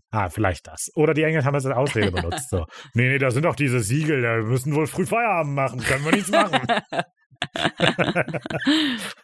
Dem will keine Erklärung, er kennt sie schon. Mi, Raphael, bla bla bla, er darf nicht gewinnen. Aber das ist es nicht. Es geht Cass um viel mehr. Es geht ihm um Freiheit und freier Wille, die Werte, die Dean ihm beigebracht hat. Dean platzt der Kragen. Hört Cass sich überhaupt selber zu? Er benimmt sich wie ein kleines Kind. Es ist ein großer Unterschied, alles tun zu können und alles bekommen zu können. Freier Wille ist kein Garant dafür, dass man am Ende bekommt, was man möchte. Es heißt nur, dass man die verdammte Verantwortung für seine Entscheidungen übernimmt. Cass ist das bewusst und er übernimmt die volle Verantwortung, denn er weiß, dass er das Richtige tut. Sein Plan wird funktionieren. Aber Dean ist diese Diskussion leid. Er wird Cass' Stase niemals mit Argumenten durchbrechen können, deshalb versucht er es mit einer Bitte. Als Freund. Dean bittet Cass, seinen Freund, seine Familie, diesen irren Plan fallen zu lassen. Cass ist lange still und erwidert dann das Schlimmste, was Dean sich hätte vorstellen können. Oder was? Was will Dean tun, wenn Cass weiter an seinem Plan festhält? Dean ist zu schwach, um ihn zu stoppen, und das weiß er. Ich habe gerade... und Cass sagt hier...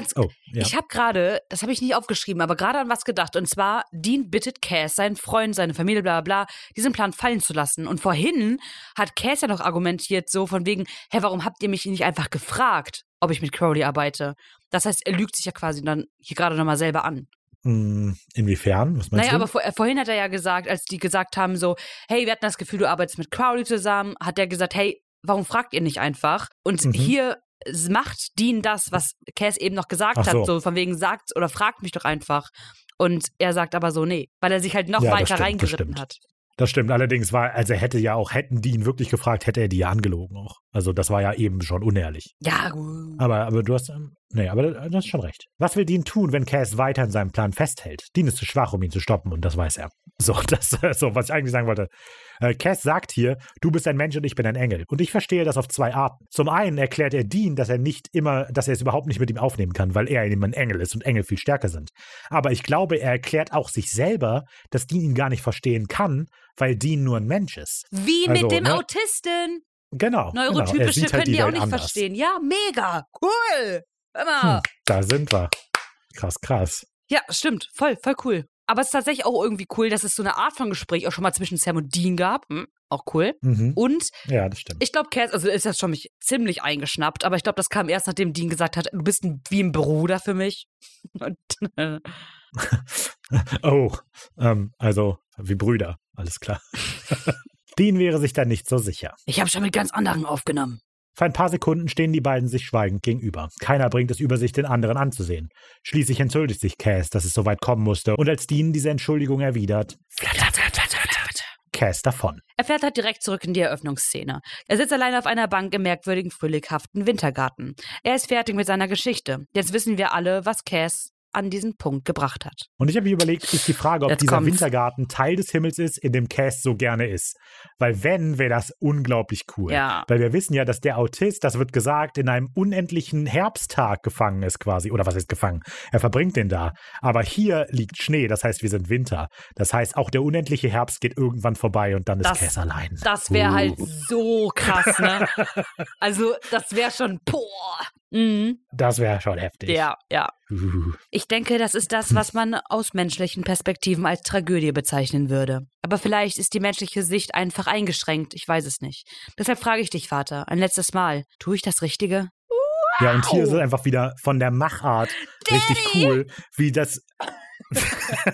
wie sich so das gesprochene Wort mit dem Voice-Over abwechselt, weil manchmal sagt Cass das laut, also der Charakter bewegt den Mund und sagt das, aber dann hört der Charakter auf zu sprechen und die Stimme geht trotzdem weiter, weil der Voice-Over Cass das erzählt, und ich finde das einfach von der Machart mega cool. Also Cass ist als Charakter still, aber die Stimme kommt noch, dann redet er wieder, dann geht die Stimme wieder weiter, das einfach ist cool, weil die Folge spannend zu gucken ist. Total. Der Engel wird verzweifelter und verzweifelter, während er dem Himmel um ein Zeichen bittet. Aber der Himmel bleibt stumm. Irgendwann lässt Cass den Tränen nahe den Kopf sinken. Dann muss er tun, was er tun muss. Ende. Krass. Was für eine Folge. Ich denke... Fazitgedanken. Ihr habt alle schon mitbekommen, wir finden die Folge ziemlich geil. Und ich möchte vor allem, also bevor ich über die Story rede, ich möchte einfach betonen, wie gut diese Folge aussieht. Also wie interessant der Look ist. Es gibt überall, also die ist so cool inszeniert und präsentiert. Es macht einfach Spaß, die zu gucken, selbst wenn die Story scheiße wäre. Weißt du? Also die hat einfach so viele coole Kniffe, und das ist einfach toll. Die hat so viel, also weil das Ding ist, die es ist noch nicht mal mega abgefahren. Also die Szenenbilder sind noch nicht mal total durchgeknallt. Die Special Effects sind auch nicht mega krass. Also es gibt so ein paar coole Kniffe, wenn Case explodiert und dann ist ja diese Blutwolke und dann geht die wieder zusammen. Aber das ist halt so einer der hauptsächliche, der große Effektshot dieser Folge. Die ist ja nicht over the top krass mit Effekten vollgestopft. Aber die Art einfach, wie die Kamera sich bewegt und wie die Szenen gewechselt werden, wie die Beleuchtung gewählt ist, wie das Set-Design gemacht ist, das sind einfach so kleine Kniffe, die Folge einfach cool zu gucken machen. Und dann gibt es eben so kleine regietechnische Sachen, die es nochmal oben drauf packen. Also die Folge sieht einfach cool aus. Mhm. Und so, dann der andere Punkt, ich habe es auch schon wahnsinnig oft gesagt, Ricarda hat das auch schon gesagt, die Folge macht einen wahnsinnig guten Job darin, die ganze Staffel zu erklären quasi zurückwirkend. Also die ganze Staffel, die war mega weird, aber jetzt wissen wir, warum irgendwie so ein bisschen. Mhm. Das entschuldigt nicht, dass die Folge vorher nicht, also dass die Folgen vorher nicht gut waren, aber es macht die Folge nochmal zusätzlich richtig, nochmal zusätzlich besser, sodass sie das alles zusammenbringen kann. Ich finde es generell einfach wahnsinnig schön, also als Erklärung eben für dieses. Uns hat die ganze Zeit der rote Faden gefehlt, weil der rote Faden bei Cass und Crowley war und wir nie bei Cass und Crowley waren. Wir konnten gar nicht wissen, wie die Handlung weitergeht. Warum ist jetzt Eve plötzlich da und jetzt ist sie wieder tot? Das war für uns nebensächlich, weil wir nicht wissen, wie das auf die echten Protagonisten dieser Staffel, Crowley und Cass, sich auswirkt. Also ich denke, was die Folge uns zeigt, ist, dass wir nur also Sam und Dean sind Nebencharaktere in dieser Staffel. Und also das wirkt für uns nicht so, weil wir gewohnt sind, die Hauptcharaktere zu sein, aber sie sind Nebencharaktere. Wir bekommen immer nur am Rande mit, was die echten Hauptcharaktere machen. Und das finde ich einfach cool. Ja. Ja, genau. Ich dachte mal, dass die Folge viel komplizierter erzählt ist, als sie eigentlich ist. Aber eigentlich sind das nur zwei sehr lineare Handlungsstränge. Also wir haben halt einmal Cass kommt zurück, nachdem er umgebracht wird und macht dann den Kampf mit Raphael, bricht den dann quasi los, nachdem er mit Crowley redet und dann in der Gegenwart, wie er quasi Sam und Dean gegen sich aufbringt. Ich glaube, das Verwirrende ist, dass in beiden Handlungssträngen Crowley vorkommt. Ach so. Mhm. Aber das war es eigentlich auch schon. Also die Folge ist eigentlich sehr simpel erzählt, aber das eben auch nochmal, hatte ich eben schon gesagt, die Regie ist auch so gut, dass wir nie den Faden in der Folge verlieren. Wir wissen immer, wo wir sind und wir werden immer mitgenommen in der Folge. Und das ist top. Ja, ansonsten sehr ähnlicher Konflikt wie in der 4. Staffel mit halt mit Cass, der glaubt, das Richtige zu tun, aber Dean sieht das nicht so. Das stimmt. Aber ja, tolle Folge. Gefällt mir richtig gut. Ja. Und nach der Besprechung finde ich sie nochmal besser. Ja, tatsächlich. Also ich habe nicht so langes Fazit geschrieben, weil ich mir jetzt auch irgendwie nicht vermiesen wollte, so ein bisschen. Aber ich stimme jedem Punkt dem Raphael zu. Und es fängt auch schon beim Intro, wie gesagt, an, dass es einfach so episch ist. Und es ist einfach, es zeigt, also die Folge ist einfach auch, die fühlt sich richtig rund an. Sie hat, also wir haben das ja schon öfter, dass eine Folge da anfängt, wo sie dann auch endet im Endeffekt, dass das nochmal aufgegriffen wird. Mhm. Aber hier ist es so, dass wir wirklich mit Mehrwert da rausgehen. Das ist halt nicht eine, es passiert ja nichts für die doch, es passiert was für die Story. Aber es ist halt alles schon passiert. Er erzählt das ja alles rückwirkend quasi. Und das ist so cool. Mhm. Das heißt, es hat so einen Vorteil, dass wenn der Writer und der Regisseur die gleiche Person ist, weil ein Writer kann ja nur aufschreiben, was er meint, sagen zu wollen und der Regisseur versucht, das umzusetzen. Aber Ben Edlund ist Ben Edlund in beiden Rollen und weiß, was er mit dem, was er aufgeschrieben hat, auch ausdrücken will. Ist wahrscheinlich mega viel Arbeit, glaube ich, aber es ist so cool. Es ist so cool. Diese Folge ist so cool. Es ist alles stimmt. Es stimmt alles. Wo wir natürlich Gefahr laufen einfach, ist, dass diese Folge rückwirkend, meinst du, hast ja auch gesagt, der Sinn der Staffel erklärt. Und ich habe auch in den Reviews so ein bisschen gelesen, dass tatsächlich alle so ein bisschen dieses Problem mit dieser Folge haben, dass sie denken, dass diese Folge die Probleme fixt und oder legitimiert. Und da ist halt die Frage, wie ist das wirklich so gewollt? Das frage ich mich halt. Ist das, haben die gemerkt, die haben sich ein bisschen reingeritten und deswegen gucken die jetzt, dass sie es irgendwie retten können? War es von Anfang an so geplant? Was ich ja glaube, aber ne, schwierig. Trotzdem werde ich der Folge, der Staffel den Rest, glaube ich, nicht verzeihen, aber gut, das werden wir ja dann noch sehen. Ja, weil es unnötig ist. Dann hätte der Reveal früher kommen müssen oder so, weiß ich nicht.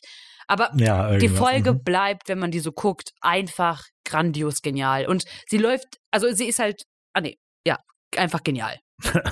Top. Okay, sehr schön. Wenn ihr auch Meinungen zu dieser Folge habt, lasst ihr uns gerne wissen. Aber bevor ich euch sage, wie ihr uns erreichen könnt, kommen wir zum Zitat der Woche. Ja, mein Zitat der Woche ist, als Cass und Crowley sich jetzt erstmal wiedersehen in dieser Folge und Cass gerade von Deans Impala kommt und Crowley schnüffelt an der Jacke von Cass und sagt, weißt du, dieser Geruch vom Impala steckt schon ganz tief in deinem Trenchcoat. Ich dachte, wir hätten uns darauf geeinigt, dass du nicht mehr mit den Winchesters ausgehst. Ja, mein Zitat der Woche, vielleicht könnt ihr es schon erahnen, ist, als Castiel erklärt, was er jetzt zu den Engeln sagen würde, wenn sie ihn fragen, was Freiheit ist. Wenn ich damals gewusst hätte, was ich heute weiß, hätte ich vielleicht gesagt, das ist ganz einfach. Freiheit ist die Länge eines Seiles. Gott will, dass du dich damit aufregst. Junge! Zitat der Staffel. Toll. Ist so. Ist, auch wenn es nicht gewinnt oder so. Wahrscheinlich nicht. Ja, aber es ist einfach das Zitat der Staffel. Man muss es sagen. Weil es so viel auch erklärt. Aussagt. Ja. Ja. Toll. Ja, wenn ihr abstimmen wollt, welches der beiden Zitate euch besser gefällt, könnt ihr das gerne tun, immer donnerstags auf unserem Instagram-Kanal, da sind wir @Wenig-Originell, oder klickt auf den Link in der Beschreibung, kommt auf unseren Discord. An beiden Orten lade ich diese kurzen Videoclips immer hoch und dann könnt ihr entscheiden, welches euch besser gefällt, und dann im Laufe des Wochenendes mittlerweile gebe ich bekannt, wer gewonnen hat. Wenn ihr uns sonst erreichen wollt, könnt ihr das gerne tun. Auf Social Media sind wir bei Facebook, Twitter /X und Instagram, da sind wir überall @Wenig-Originell. Ihr könnt uns auch gerne eine E-Mail schreiben an kontakt@wenig-originell.de oder klickt auf den Link in der Beschreibung, kommt auf den Discord-Server, tretet gerne dem Buchclub bei und sagt Hallo. Hallo. Nochmal ein Applaus für die Folge. Und ich hoffe so inständig, dass es nächste Woche und dann auf die Woche die letzten beiden Folgen von Staffel 6 so bleibt, wie es jetzt gerade ist, Leute. Ich hoffe es. Ich hoffe es. Wie cool wäre das, wenn wir jetzt so einen grandiosen Abschluss hätten. Das wäre so geil. Aber na gut, das werden wir erst nächste Woche herausfinden. In der Folge Die Erinnerung. Oh ja. Seid gespannt. Mhm. Erinnert euch aber vor allem daran, dass ihr einschalten müsst zu dieser Folge nächste Woche Dienstag. Aber bis dahin. Wir haben eine Menge zu tun.